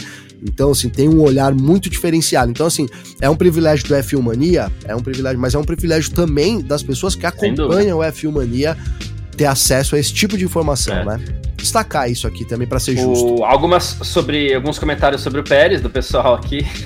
o Paulo Jesus está dizendo que acreditar no Pérez contra o Verstappen é igual acreditar no Mundial do Palmeiras. Ilusão não existe. o Palmeiras sempre tá. Elton Moura, se fosse o contrário, o Verstappen terminaria pelo menos em segundo. Né? Uh, é, você... Eu Sou obrigado a acreditar, é. né? Sou obrigado. Você falou do Leclerc aqui, a gente vai falar sobre ele. Leclerc. Ele, a gente já vai falar sobre o Leclerc, mas você, Leclerc é o novo Alesia, a eterna promessa, disse o, o Efraim. Boa. É, Verdade. O Ferrari é as também Opa. nisso, né? Em trazer. O Vinícius Pereira ainda sobre promessas. o Pérez aqui falando: uh, não achei uma corrida aceitável. O Russell terminou 10 segundos do Hamilton com um carro muito pior que o do Pérez. Se o mexicano repetisse o desempenho, né, teria terminado em segundo. É, mas tá, tá comparando é com o George é Russell, né? Bem que o Russell também ficou George no Q2, largou em décimo segundo, né? Mas é muito mais piloto. É, mas o Russell muito mais piloto. É, é. Muito, mas muito mais piloto. O Russell é um piloto que pode ser campeão mundial. Na minha visão, é um cara que pode ser campeão mundial. É, a gente já até falou isso. Se tem um cara dessa nova geração hoje que pode bater o Verstappen, esse cara se chama George Russell. É, é eu tô contigo. O... o Daniel Santos falou: cacetete de madeira, esses do Rio é tonfa. Não sei o que é tonfa, mas. É, ele falou: cavalaria geralmente é usa cacetete no Brasil todo. Eu não sei se é o nome de. Do não nome? Eu, mas eu sei que é, velho. Que é um pedaço de pau, meu irmão. Você é maluco, velho. Ah, e o pessoal já falando do Leclerc aqui, então a gente vai entrar no Leclerc, mas antes, o Galáxias. É, parece que o Leclerc perdeu tesão de pilotar. Juliana Miyahara a vizinha. Ó. Impressão que eu tenho na bolha ferrarista é de que o Leclerc é sempre defendido, a culpa é sempre do time, o contrário do que acontece com o Sainz, quando a culpa é sempre dele. Boa, é. boa essa, hein? É... Também tem essa impressão, viu, Juliana? O Gustavo Justino. Os caras defendem muito, muito, o Leclerc, né, Garcia? Muito. Gustavo Justino, o Leclerc precisa mudar de equipe. Quem sabe uma troca com o Hamilton faria bem aos dois. Engraçado que ao ser, ao ser perguntado essa semana sobre o, a eventual vinda do Hamilton para a Ferrari, o Leclerc ainda falou: não, seria um grande companheiro de equipe e tal. Tipo, eu não saio, né? É, é. E, e, cara, se o Leclerc fosse para Mercedes, ele ia tomar um solavanco ia. do Russell, que eu ia. eu ia gostar de ver. É. Né? Fala bem a verdade. Ia mesmo, cara. É, e aí o, o Victor até falou, é claro que ele é defendido, né? A, Ferrari fechou um contrato de um milhão de anos com o cara aqui, tem medo de assumir o erro. Mais um erro. É, é, é. Mais um. Mais um. É verdade. Mas fala então da corrida do Leclerc, Gavi. Ele largou dos boxes. Rapaz. A gente espera, né? Poxa, é, é o Leclerc, é uma Ferrari, é o cara que esse ano mesmo já fez pole. A gente espera uma corrida um pouquinho melhor, né, Gavi? Mas ele terminou em. Cadê o Leclerc? Terminou em 11 primeiro ele partiu com pneus duros, então como ele partiu com pneus duros, e aqui a gente tem que fazer um, uma mistura um pouquinho. Como ele partiu com pneus duros, a gente esperava que ele ficasse, sei lá, 30, 33 voltas, vai. A corrida tem 66, esperava que ele ficasse 33 voltas na pista com aquele pneu. É, ficou 20 para começar. Então, para que, meu Deus do céu, para que sair com pneu duro nesse caso?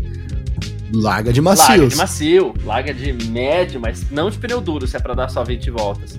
Ah, aí depois ele, no final, teve um lance que ele também pediu pneu macio e a Ferrari foi lá, taca ali pneu duro de novo. É... E faltou Deus um pouco do, céu, do próprio né? Leclerc também, que é aquela história. É um cara combativo, né? Ele é muito, né? A gente usa sempre essa palavra, cara, mas eu acho que ela se encaixa muito bem no, no coisa. O próprio Thiago também, que foi muito bem. Ele é muito passivo, cara, né? E eu acho que é isso que não coloca ele como um baita de um piloto, né? Ele, ele, ele é rápido, ele é rápido, né? Ele, ele mostrou que ele tem capacidade ali de, ser, ser agressivo, ele mostrou, ele também se defende muito bem, mas ele é muito passivo, cara. Eu acho que essa é a palavra, né? Por que passivo? Ele não ele não, ele não vai lá e não exige um pneu, ele não, ele não, ele não entra em atrito com a equipe. O Sainz, na última corrida, gerou uma puta treta com o Vasser lá, porque o Vasser chamou ele pro box, ele achou que não era certo, rolou uma puta discussão. E assim, você vai falar, pô, o Sainz estava errado, também acho que o Sainz estava errado, mas assim, é, é, mostra uma, uma, uma, Eu acho que o Leclerc é muito conformado. Tá? Ele é muito conformado. E isso é muito prejudicial, cara. Sabe aquele cara que. Ah, o time tá jogando ruim, eu vou lá e jogo ruim também. Em vez de eu chegar lá e falar, ô, oh, mano, vamos jogar, velho, né? pô, mete essa bola lá, vamos. Isso vale para um time, você que tá vendo aí a gente, às vezes, parece, não é futebol, mas tem um time de trabalho, cara. Às vezes é isso, falta aquele algo mais para mim, né? Aquela ele porque ele é um líder, ele veio para ser um líder, então ele não age como um líder. E aí acho que essa falta, essa falta de, de esse, esse excesso de passividade do Leclerc ele transmite também para a equipe, né? Então a gente vê uma equipe também desmotivada e acho que ele é um daqueles caras que tem a energia negativa. Oh, falei mal pra caramba dele, hein, Garcia? Mas tem mais ainda. É um daqueles caras que tem energia, tem energia negativa, velho. O Leclerc. É isso que eu sinto. É. Sabe quando você chega perto de uma pessoa que você suga, você tá mó feliz, assim, a pessoa suga a sua energia, parece. Eu sinto isso no Leclerc, cara. É a imagem que eu vejo do Leclerc é de um cara. É, é, a imagem que eu vejo do Leclerc, eu já via antes dele falar isso, mas para mim foi resumida na declaração dele ano passado, quando ele, com chances matemáticas de título, abriu mão em declaração. Falando que, ah, não, vice, tá bom, e depois mal falava sobre esse vice-campeonato aí. É, ele se entrega fácil, mas quando o cara fala assim, ah, parece que é, é, falou que ele perdeu tesão de pilotar. Sei, parece que ele não tem. E alguns pilotos dessa geração às vezes me passam a impressão de que ele não tem mesmo esse, esse tesão de pilotar, ao ponto da gente citou recentemente aí de pilotos que são a favor do fim dos treinos livres da sexta. Cara, você não gosta de estar dando um Fórmula 1 ali pilotando, sei lá. Mas o Leclerc é... o Leclerc é o tipo do cara desanimado, desanimado. Não é combativo, não vai para cima. É, não vende barato eventuais disputas de posição, vende muito barato, né? E a Juliana Miahara, quando ela citou do Leclerc, que ela falou assim: olha, eu falo dos torcedores, os tifos defendem o Leclerc sempre. Não que o time não ferre com ele, mas a culpa nunca é dele, parece que é sempre da estratégia do carro. É isso, os tifos gostam dele, né? Eles gostam de qualquer um que coloca lá, a galera fica defendendo, não é? Mas existe uma diferença, assim, nesse tratamento entre ele e o Sainz. Existe. Porque, porque o piloto existe. lá na Ferrari é assim, eles gostam, mas chega um momento em que eles são muito cobrados. Massa foi, Barrichello foi, Raikkonen, mesmo tendo sido campeão, foi Verdade. cobrado, Alonso foi cobrado, mas Leclerc não, Leclerc é ídolo, né? É verdade, é verdade. Já passou da hora dessa, dessa cobrança vir para cima do Leclerc, né? Tem razão. Né, ali é, é sempre muito mais brando com o Leclerc. A, a, o comentário da Juliana que ela citou o Sainz, eu acho que é muito verdade. O Sainz começou o ano péssimo, cara, e os caras já estavam matando ele, já estavam criticando ele, o, os jornais italianos batendo no Sainz todo momento, né? E agora que ele deu um up, eu não vejo ninguém ressaltar realmente esse, né? O Sainz tá muito melhor. Hoje o Sainz estava uma hora lá em terceiro, quarto, o Leclerc estava em 18 ainda. Foi uma corrida ridícula do Leclerc, né? Teve uma hora que ele tava lá entre os pontos e aí ficou aquela impressão, nossa, saiu, até na transmissão falaram isso, olha o Leclerc. Cara, ele tinha, ele tinha passado uma pessoa a gente tava fazendo o tempo real, eu e o Vitor, e o Vitor tava contando. Ele tinha passado um piloto, passado mesmo, de ultrapassado. O resto ele tinha. E os rivais dele eram Williams, Alfa Romeo, Haas, né? E depois ele perdeu todas essas posições quando todo mundo parou. Eu acho que, ó, vamos conferir mas a, até o meio da corrida ele tinha feito três ultrapassagens, isso eu tenho certeza. Eu não sei se ele fez mais de cinco ultrapassagens nessa corrida, isso largando dos boxes. Cara, a Ferrari não é o melhor carro? Não é. Ah, tá atrás da Aston Martin? Tá. Da Red Bull? Tá. Da Mercedes também. Mas nós estamos falando do fim do grid, de Alfa Romeo, de Haas, é, de Williams, enfim, dessas equipes do fundão, Leclerc também não conseguiu parar, passar. É.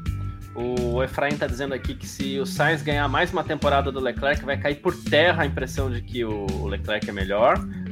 Ah, sem, sem, dúvida. É, vou te dizer que. Já, acho que essa impressão já, já é, tá meio caindo, né? É, é, vou com calma, vai.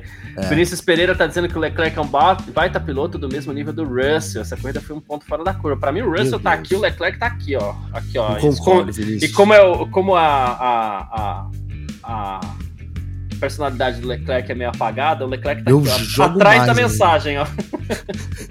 é, também tô junto com o Garcia nessa. Acho que, assim, ele pra essa sua afirmação ser verdadeira, Vinícius, falta aí o Leclerc provar isso pra gente, né? Ele chegou com muita, muita marra na Fórmula 1, quando ele assumiu o Vettel ali, ele bateu o Vettel, foi um ano bom dele como piloto, mas ninguém vive de um ano só. Né? Depois do que ele fez ali junto com o Vettel, me cite aí, Garcia, três grandes corridas do Leclerc, cara. Não tem. Não tem. Agora, eu citaria umas cinco, pelo menos, que o Leclerc foi muito mal, né? E que deixou muito a desejar. Então, acho que não foi um ponto fora da curva, né? Poderia ser, mas ele precisa mostrar isso, né? Os desempenhos do Leclerc têm sido sempre muito ruins. Hoje foi abaixo ainda, verdade, né? Não são todos tão ruins quanto esse, né? Até porque ele ficou fora do. do nem, nem foi pro Q2, né? Ali colocou uma culpa no carro também, que aí trocaram uma caixa de câmbio, ficou meio, não sei, né? Se era ali o câmbio, sei lá. Não acredito que tenha sido problema do carro também, não. Falando não em carro, deixa eu até trazer um, um ponto importante aqui. É, porque lá no começo eu vi esse comentário também. Agora o Daniel Santos colocou aqui, ó. Vocês estão levando em conta que o Leclerc e o Sainz estavam de carros diferentes. Será que isso também não mostra porque da corrida do Leclerc? Todos evoluíram com um carro velho. Mas não, o Vitor até respondeu ele na sequência não, aqui, mas é. não. É, eles só estavam com carros diferentes no primeiro treino no livre. Treino, exatamente. E o Victor até citou aqui que a Ferrari queria fazer uma comparação entre o carro novo e o carro velho, mas já do TL2 para frente, os dois estavam com o mesmo carro, tá? Exato. É, Boa. É... Isso é importante destacar. Eles estavam com... Ah, pode ser que o Sainz tenha se adaptado melhor. Aí pode ser, mas, cara, se adaptar faz parte também de ser um bom piloto. Né? Eu acho que é isso. Ou a Ferrari fez o carro pensado no Sainz, não sei. Aí a gente começa a entrar também em pormenores, né? E que eu não acreditaria também. Acreditaria... Que seria um tiro no pé, cara. Você tem lá o Leclerc, é o piloto número um, tem contrato até, como é, o Victor então. disse aí, 40 um mil de anos de é. contrato, é. entendeu? E aí você vai fazer um carro pro Sainz? É, é. Eu ia fazer outra brincadeira que não pode aqui, mas segue. São, o... A equipe é italiana. Uh, o, o, a Marlene Teixeira tá falando aqui, ó. Quem sabe em Montreal a Ferrari venha mais forte, já que é uma pista que exige mais tração. Não sei. É, e aí ele, o, o, Elton Moura tá dizendo aqui, ó. Vale lembrar também que a Ferrari já não é. Esse, esse lance, só complementando, por que, que eu falei não sei? Porque se antes de ter mais tração, também tem mais desgaste de pneu, né? E a Ferrari tem problema com desgaste de pneu desde o passado. O Elton Moura. Vale lembrar também que a Ferrari já não é um carro de topo há muito tempo, não consegue entregar um carro competitivo durante o ano todo. Verdade, verdade também. É um é, carro. É? É, o ano passado começou muito bem a temporada, é, até porque a Red Bull veio com problemas de, de, confiabilidade, mas entrou muito essa questão do pneu, né? Um carro que até se adaptava bem às pistas e durante algumas corridas a gente até falava aqui, ó, a gente já sabe qual vai ser o filme do final de semana. O Leclerc pole, porque a Ferrari tem um carro muito rápido e o Leclerc é um piloto bom de classificação, mas na corrida a Red Bull bate a Ferrari porque a Red Bull é, não estraçalha os pneus, né? E lembra, Garcia, que a Red Bull, a Ferrari, desculpa, tem um, um problema que ficou muito evidente em Miami, que é o carro leve, ele vira uma carroça. Isso, isso é verdade carro ele começa a pular, ele começa. Ele, ele, ele fica meio desgovernado conforme vai baixando. Então, aumenta o consumo de pneus. Então, ainda tem problema sim no carro, né? A gente não tá falando aqui que a Ferrari tem um carro mais competitivo do grid, não. Não é isso.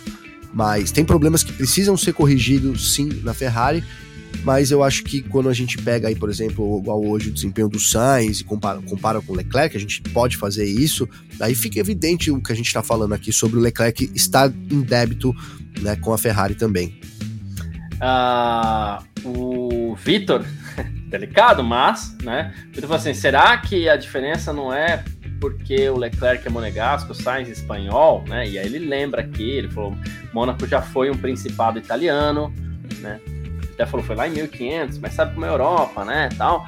É, Verdade. Então, é, digamos que o Leclerc é mais italiano do que o Sainz. né? Pode ser. É, Pode ser. É... o Vinícius Pereira tá falando que a personalidade, né, o jeito do piloto não reflete pilotagem. Ele falou que o Verstappen, por exemplo, é sempre, sempre explosivo no rádio, tem tudo da corrida sob controle. Leclerc já passou por muita coisa e nunca se abalou. A gente já criticou, inclusive, isso daqui do Verstappen. Por que, que o Verstappen, do Leclerc? Por que, que o Leclerc eventualmente não cobra da equipe? Hoje a gente até fez, ó, quero pneu macio. Mas ele é um piloto que não, não vem junto, né? É, não, não vem, cobra, não briga, não reclama. Por isso que isso passa essa imagem do piloto que tá sempre entregue também. É, eu acho é. Que, é, que é muito isso, né? É, a gente, isso, a gente atrela assim aos grandes, as grandes personalidades, né? É verdade isso, né? O Verstappen é um cara assim. Né? E aí vamos, vamos falar dos campeões aqui, né? Então, o, o próprio Senna era um cara assim, né? O, o, próprio Schumacher também era um cara assim. Então, tá esse lance de você ser participativo. Sabe por que, que é assim, Garcia? Porque quando você sabe muito de uma coisa, velho, a verdade é essa. Quando você sabe muito de uma coisa e alguém vai e te fala uma besteira, você não consegue deixar isso passar batido. Uhum, uhum. Por isso que os caras. Você chegava pro Senna, o Senna sabia o que ele queria. Que ele, aí o cara, ó, vai. O cara falou, não deixava passar, porque, meu, ele entendia tanto do negócio ali, pelo menos na cabeça dele, e naquele momento, que ele não deixava passar batido. Então acho que é isso. O Leclerc, ele. Ah, o time não tá jogando, não vou ser eu que vou jogar sabe? E isso me incomoda muito, cara, né? Me incomoda muito. Eu, assim, eu lembro que quando a gente. É só vocês resgatarem alguns programas, alguns anos, que a gente tá vários anos já aqui no ar, já com o nosso podcast, né? Com o Parque Fechado também. Então lá no começo a gente era muito fã do, do Leclerc. Ele chegou ali, ele foi muito bem, mas aí teve um momento que ele precisava entregar. Nesse momento ele não entregou. E de lá para cá ele, pum, caiu e nunca mais se recuperou, cara. Então, né, até quando também, né? Até quando você vai ficar esperando alguma coisa. Eu acho legal, eu acho engraçado, entre aspas, porque a gente teve duas, dois paralelos hoje aqui. Um é o Lance Stroll. E aí todo mundo senta o pau no Lance Stroll. Ah, já passou e que já vai. E o Leclerc, que. Cara, qual a evolução do Leclerc também dos últimos anos? Ah, o Stroll. O Leclerc também, né? Leclerc. Eu diria até o. Eu, que o Stroll ainda tá subindo e o Leclerc tá descendo, velho. Entendeu? Então, é isso, né? É normal a gente ter dois pesos e duas medidas também, a gente depende muito da nossa paixão, cara. Mas para mim o Leclerc, assim, é um dos. Desculpem aí todo mundo, para mim é o grande destaque negativo do ano. É o, vem sendo constantemente o Leclerc, cara. Até porque acreditava muito nele. Então, para mim, é muito decepcionante ver o Leclerc nessa situação aí, totalmente passivo, né? Esperando o quê, né? Não sei o que, que ele tá esperando ali. É, porque se ele não tomar uma atitude também, de, a Ferrari não vai dar certo, tá? Tudo bem, não vai dar certo. Mas se ele não tomar uma atitude, ele não se capacita, nem igual falaram da Mercedes. Cara, quem. Mano, na moral, a Mercedes quer o Leclerc? Não, não quer o Leclerc, gente. A Mercedes não quer. Pra que ela quer o Leclerc, cara? Né? Pra ser segundo, segundo piloto do Russell, só se for, né? Então, porque o Hamilton vai sair de alguns anos, seria isso, mas ela tem um sistema ali de, de, de jovens pilotos para apoiar o Russell. A gente falou, num, é um Anthony, é um, é um nova promessa, é um menino que vem. Então, assim, não, não acho que não faça nem, nem, nem faz sentido esse lance do Leclerc na, na na, na, Mercedes, faz muito mais a Ferrari querer o Hamilton. Aí sim, mas a Ferrari querer o Hamilton, não que o Hamilton também queira a Ferrari. Boa. Uh, Mercedes convocada, Vitor lá de Barcelona falando, Mercedes convocada para a sala dos comissários, acabaram de entrar, nada para se preocupar, parece que erraram um procedimento de posicionamento de membros da equipe no momento do pódio, tá, parece que alguém entrou na salinha ali do, dos pilotos pré-pódio, não podia. Uh, e aqui, é, olha o que resume. O Thiago Barreto, Sainz também é um pouco explosivo no rádio e a equipe às vezes não acata a decisão dele. Mas aí vamos voltar ao Grande Prêmio da Inglaterra do ano passado, né? A decisão da equipe no final da prova ali acabou favorecendo quem? Favorecendo o Sainz. O Sainz ganhou aquela corrida. Né? E ele estava disputando a vitória com, com, com o Leclerc. Né? Então... Aliás, foi um ponto de virada ali. Eu acho que o Leclerc, daquele dia em diante, ele já não estava bem. Daí é. ladeira abaixo. Exatamente. Né? Que aí ele viu que ah. nem o time tava jogando junto com ele. Né? É, é, é difícil. É difícil pro piloto também. É. O Paulo Jesus fica a pergunta: temos Russell, Norris, Leclerc, Piastri, Gasly e outros. Será que todos vão ficar sem mundial? Difícil. Quase todos. Primeiro, porque é sempre assim. Quase todos os pilotos. A esmagadora maioria dos pilotos ficam sem, sem, sem mundial. Né? Yeah. De hoje, dessa lista que você falou, é, eu só tiro um que pode ser campeão mundial e deixo uma dúvida. O Gavi já deve imaginar. É, para mim, o Russell pode ser campeão do mundo e eu vou deixar o Piastri como dúvida só porque ele acabou de chegar. Só por isso. Norris já tirei, já acreditei, mas já tirei. Leclerc não, Gasly não, é, e não mesmo. Eu também acho. Tô junto com você, Garcia. Sou obrigado a estar junto com você. Né? É, o Norris também é. Hoje o Norris mostrou, né? Que, aliás, falamos mal do, do Leclerc aqui, mas. que, que fez o Norris ali, hein, Garcia? O Norris é um piloto que entrou cedo na descendente, né? Junto com, a, junto com a equipe. Para mim, acho que tem muito um pouco de culpa da equipe, por quê? E junto com a Rússia, com a chuva da, a, a, a é, chuva da Rússia, é, levou é. embora o brilho dele, Garcia. É. Porque, é, assim, o piloto vem naquele desenvolvimento, ele precisa ter uma equipe que acompanha. A McLaren não acompanha, então não fica acompanha. difícil mesmo pro piloto evoluir. Fica, fica muito é, complicado. É, é difícil. Né? Então, e aí, assim, tem muita culpa da McLaren nisso, mas o, o, o Norris. E onde se tá... encaixa, né, Garcia? É, essa é a grande dificuldade, né? Assim, o Norris está na McLaren. Ele poderia, ele tem potencial. Se ele fosse, se ele estivesse no lugar do Verstappen, ele seria campeão mundial? Seria. Mas assim, e para chegar no lugar do Verstappen? Então, Esse é o então, grande lance. Quem quer? Né? Olha pro Norris né? hoje e fala: você quer levar pra Red Bull? E aí, Helmut Marko, você quer levar o. O, o pessoal fala. Red Bull? Sim, ah, o melhor carro, tal, tal, tal. Mas assim, o cara tem que comer muito capim, vamos dizer assim, para chegar no melhor carro. Foi assim com o Hamilton, né? E aí tem que ter uma sorte. O Verstappen também, cara. Quando ele entrou lá na Toro Rosso lá e tal, mano, que teve de gente, de gente dizendo que hoje é fã do Verstappen, e eu sei já, que dizendo que ele tinha que parar, que tinham que proibir ele de correr, que tinham que que quem era esse cara, que nunca ia ganhar nada. Quantas pessoas você conhece que já falaram isso? Tinha piloto falando isso. Felipe Massa falava isso. Felipe Massa, velho, falava isso. Os caras dão moral pro Massa ainda, vou te falar. Gosto do Massa, mas muito mal nessa, né? Muito mal. Então, assim, claro, cara, pode dar uma reviravolta e assim. É, e as coisas mudarem, porque são pilotos que têm talento, mas eles vão se colocando em situações que vai ficar difícil realmente ser campeão, né? Eu coloco também o Russell, porque acho até que a Mercedes é a Mercedes, né? E, e que pode dar esse, esse, esse carro. Nele. E eu acho que ele é um cara. E assim, eu falei muito mal do Leclerc, mas eu ainda acho que o Leclerc, se entrar na boa forma que ele já demonstrou, tá? E se tiver um carro competitivo, Cara, ele pode ser campeão mundial, sim. Ele pode. Mas ele precisa eh, voltar ao, ao trilho. Eu lembro que com o Vettel, ele era um cara muito mais combativo do que hoje. Ele reclamava pelo rádio, ele, ele faz, faz, fazia várias coisas que parece que ele perdeu, vou usar a palavra, o tesão de fazer. Né? Talvez porque a Ferrari também não tenha entregue ali o que prometeu. Mas é isso, né? Eu colocaria esses três aí com chances ainda, né, na minha visão, na minha humilde visão, de poder chegar ao título, Garcia. O Galaxy está falando aqui, ó, mas o Leclerc pilotou demais em Silverstone. Mas quem ganhou, e por decisão da equipe, foi o Sainz. Sim, e pilotou demais, é verdade, mas aí a equipe. É. Ali foi muito frustrante. A gente criticou muito a Ferrari, né? Foi, eu lembro que foi uma falei, decisão meio estúpida mesmo, mas Poxa, ela acabou falei, cara, que burrada. Se você tem um cara número um, você tem que dar moral pro cara. Você faz isso, você tira todo né, você faz o. Né, você coloca esse. Por mais que você chegue lá e fale, olha, não, a gente gosta muito de você, você é o nosso piloto, cara, cara. Temos um milhão de anos de contrato juntos. Foi uma vez pro Sainz vencer a primeira, que foi a primeira vitória do Sainz, né? É, enfim, não cola, né? Não cola. Perde, quando você perde a confiança, e acho que ali perdeu, quebrou um pouco dessa confiança é, Leclerc e Ferrari também. Boa. O Thiago Barreto tá falando que o Norris só vai sair da McLaren quando as novas equipes entrarem na Fórmula 1 em 2026. Se sair, né? Tem minhas dúvidas também.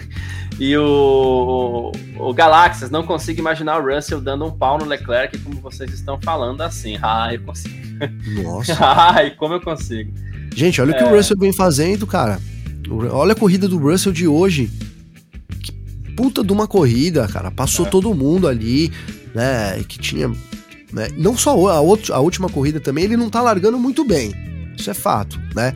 ele não tá largando muito bem em termos de posição de largada, ele tá tendo que correr muito atrás. O Hamilton tá largando muito melhor que ele, uhum. né? Mas ele tem feito corridas muito boas, cara, né? Corrida tem demonstrado tudo isso que a gente que a gente quer, um cara ativo, um cara que tá participando, um cara que sugere coisas diferentes, que tenta ali é, estratégias que parte para cima. Hoje, em determinado momento, ele obrigou o Hamilton a andar mais rápido porque o Pérez estava colando nele, então ele começou a diminuir Aí a Mercedes já, já deu aquele telefonada pro Hamilton, né? Ó, você precisa correr. Então, assim, é um cara que tem movimentado as corridas dentro da possibilidade dele limitada, que é o W14.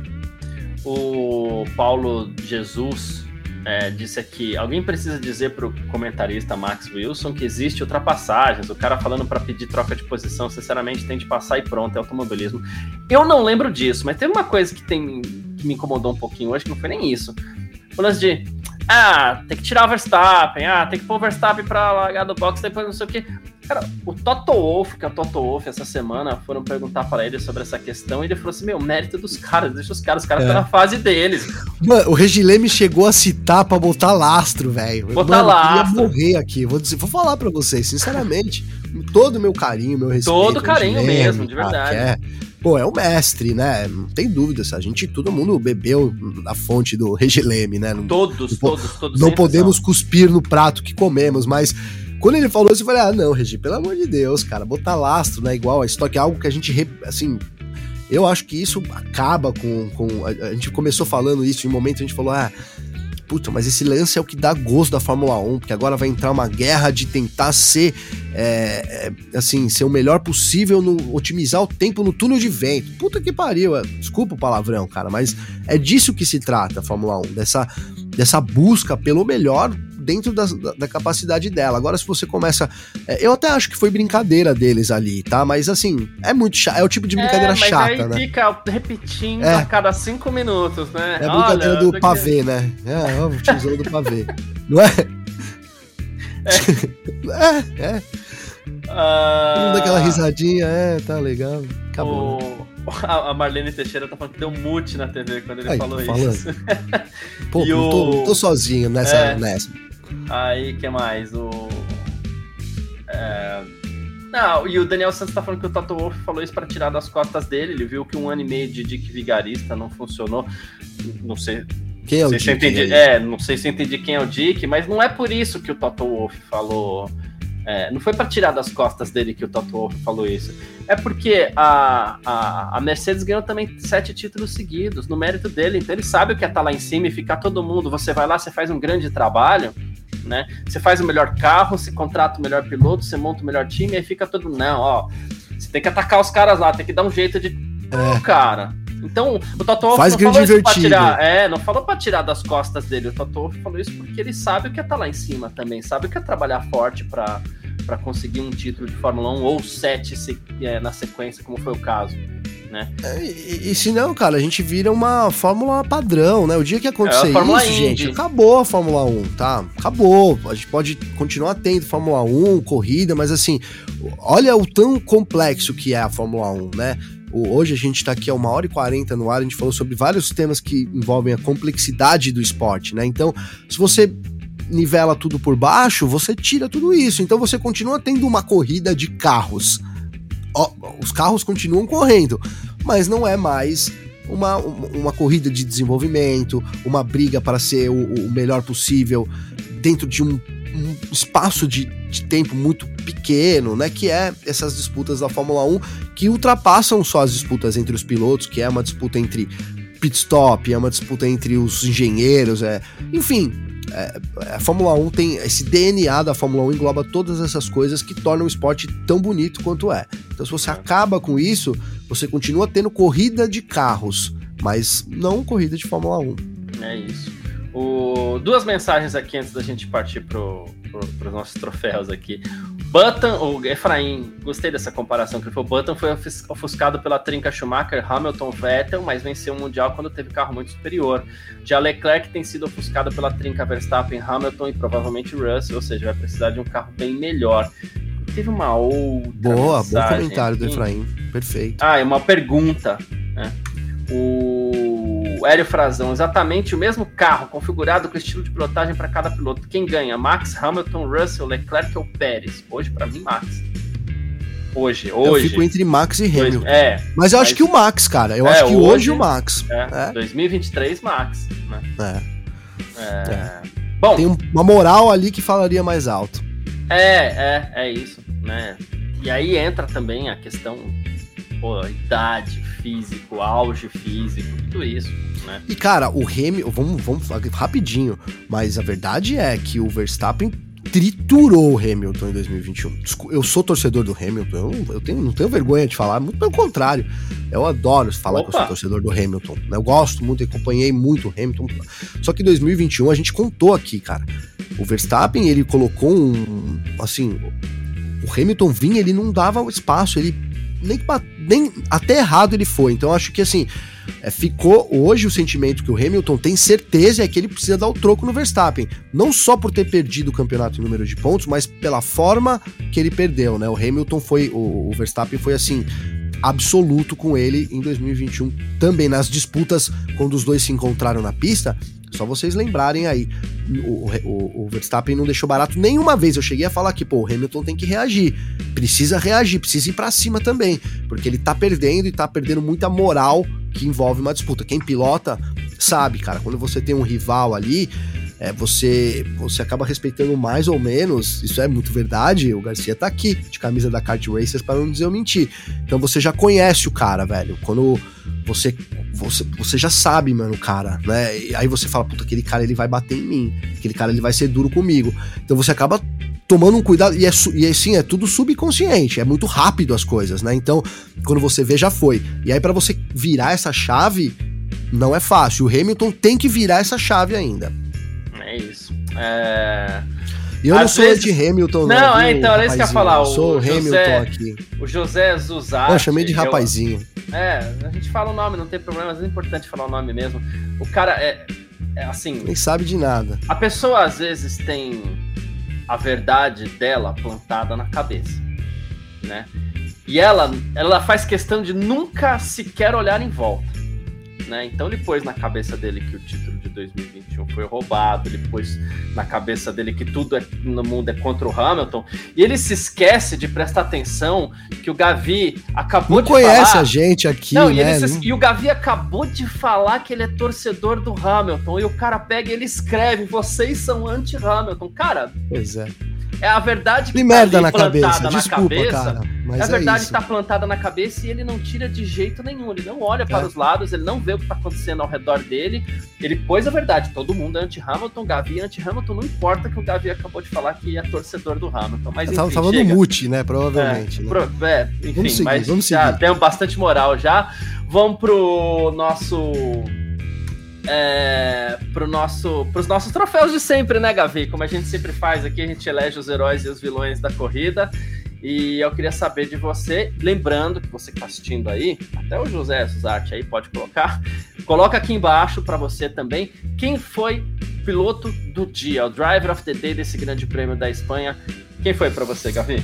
Ah, em homenagem ao José Zuzarte, Lewis Hamilton para mim foi o piloto do dia. Já, já seria, obviamente. Eu acho que o Hamilton fez uma baita de uma corrida, cara. A largada do Hamilton foi muito boa, né? E ali se colocou em posição em todos os momentos. Poderia dar isso também pro Russell, porque o Russell também fez uma baita de uma corrida. O Verstappen, cara, né, impecável, então fica essas, essas homenagens aí, né, pro, pro Russell e também pro Verstappen, que fez um, fim de semana impecável, mas eu acho que o fim de semana é da Mercedes e é do Hamilton. Boa. É...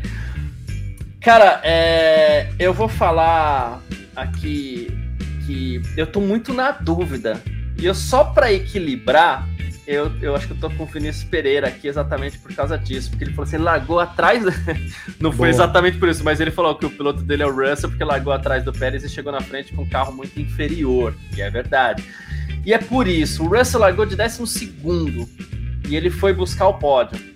É só por isso que eu vou eu vou dar o meu piloto do dia pro merecidíssimo pro Russell, com menções honrosas, obviamente ao próprio Verstappen. Obviamente o Hamilton fez uma corridaça, se recuperando inclusive dos próprios ataques do do, do Stroll no começo da corrida. É, assim, o Pérez fez uma boa corrida, veio lá de trás, chegou em quarto, ok, né?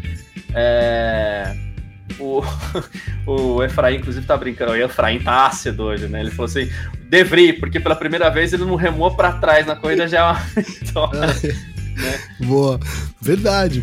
Mas Ponto é verdade, positivo pro De Vries. É. Fez, fez uma corrida decente hoje mesmo, De Vries. Primeira estrelinha do De Vries na, na, na temporada. Professor, professora deu estrelinha hoje, né, Garcia? Hoje deu, a primeira da temporada.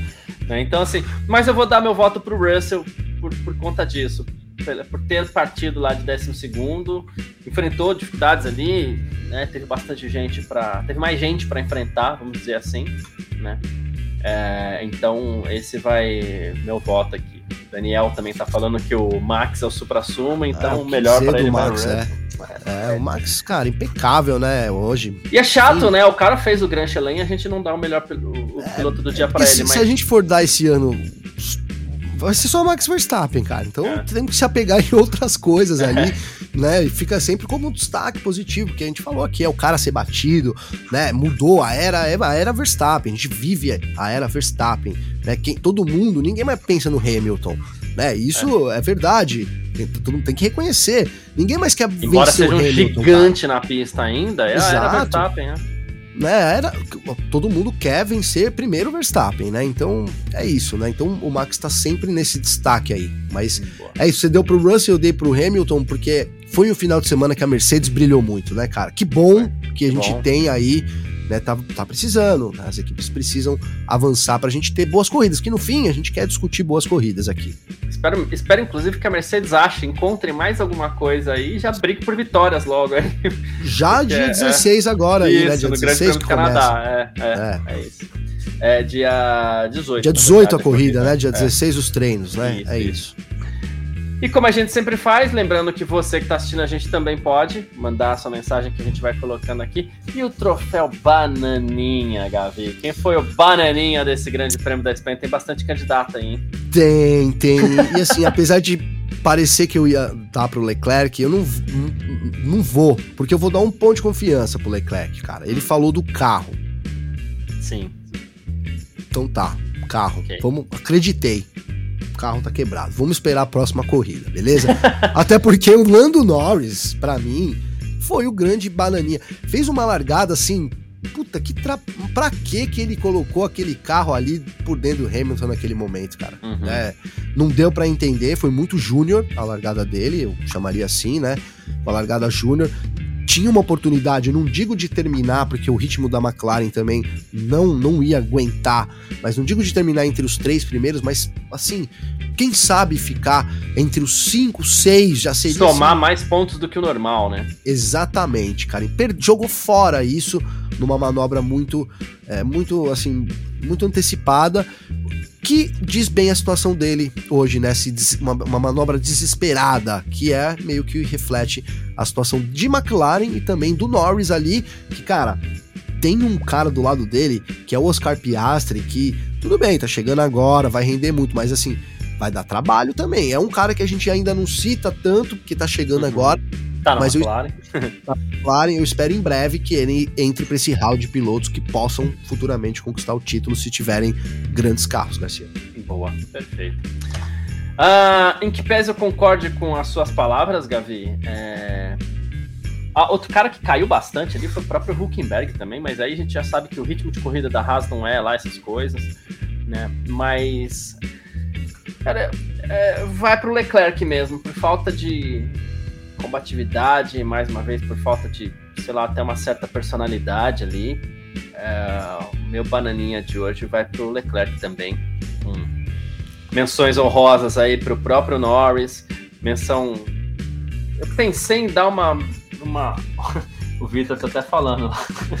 Bananinha sempre Leclerc. Tchau, Leclerc. É, o Leclerc Durante aquele momento da corrida em que o Tsunoda foi punido, eu pensei em falar assim, ai, candidato a bananinha, mas ele tava fazendo uma boa corrida também, então também não vou. Foi um lance, Quem? Okay? Desculpa, perdi aqui rapidinho. Tsunoda.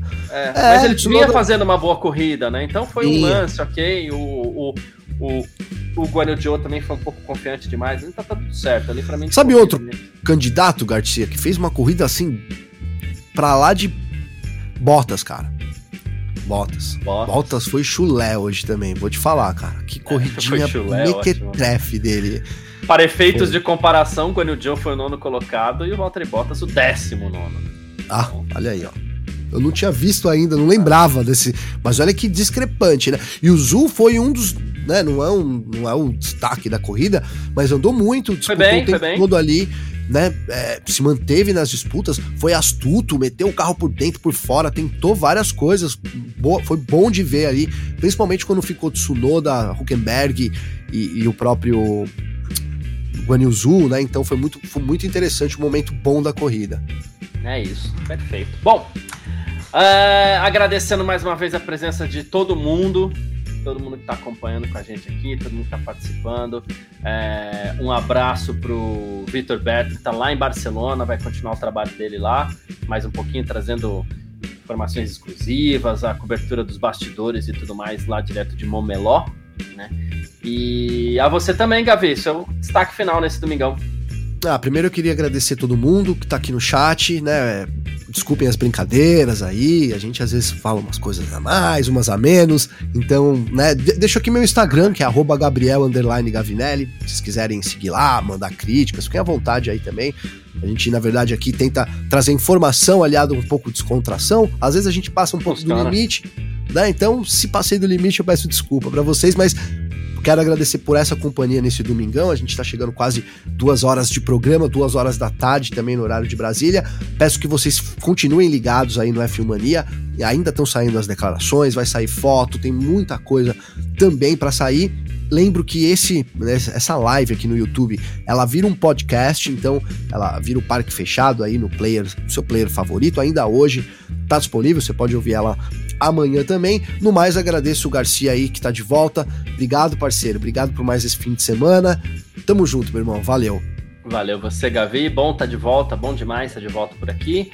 É, agradecendo todo mundo. Quem quiser me seguir no Instagram também, carlosgarciafm ou carlosgarcia lá no, no, no Twitter.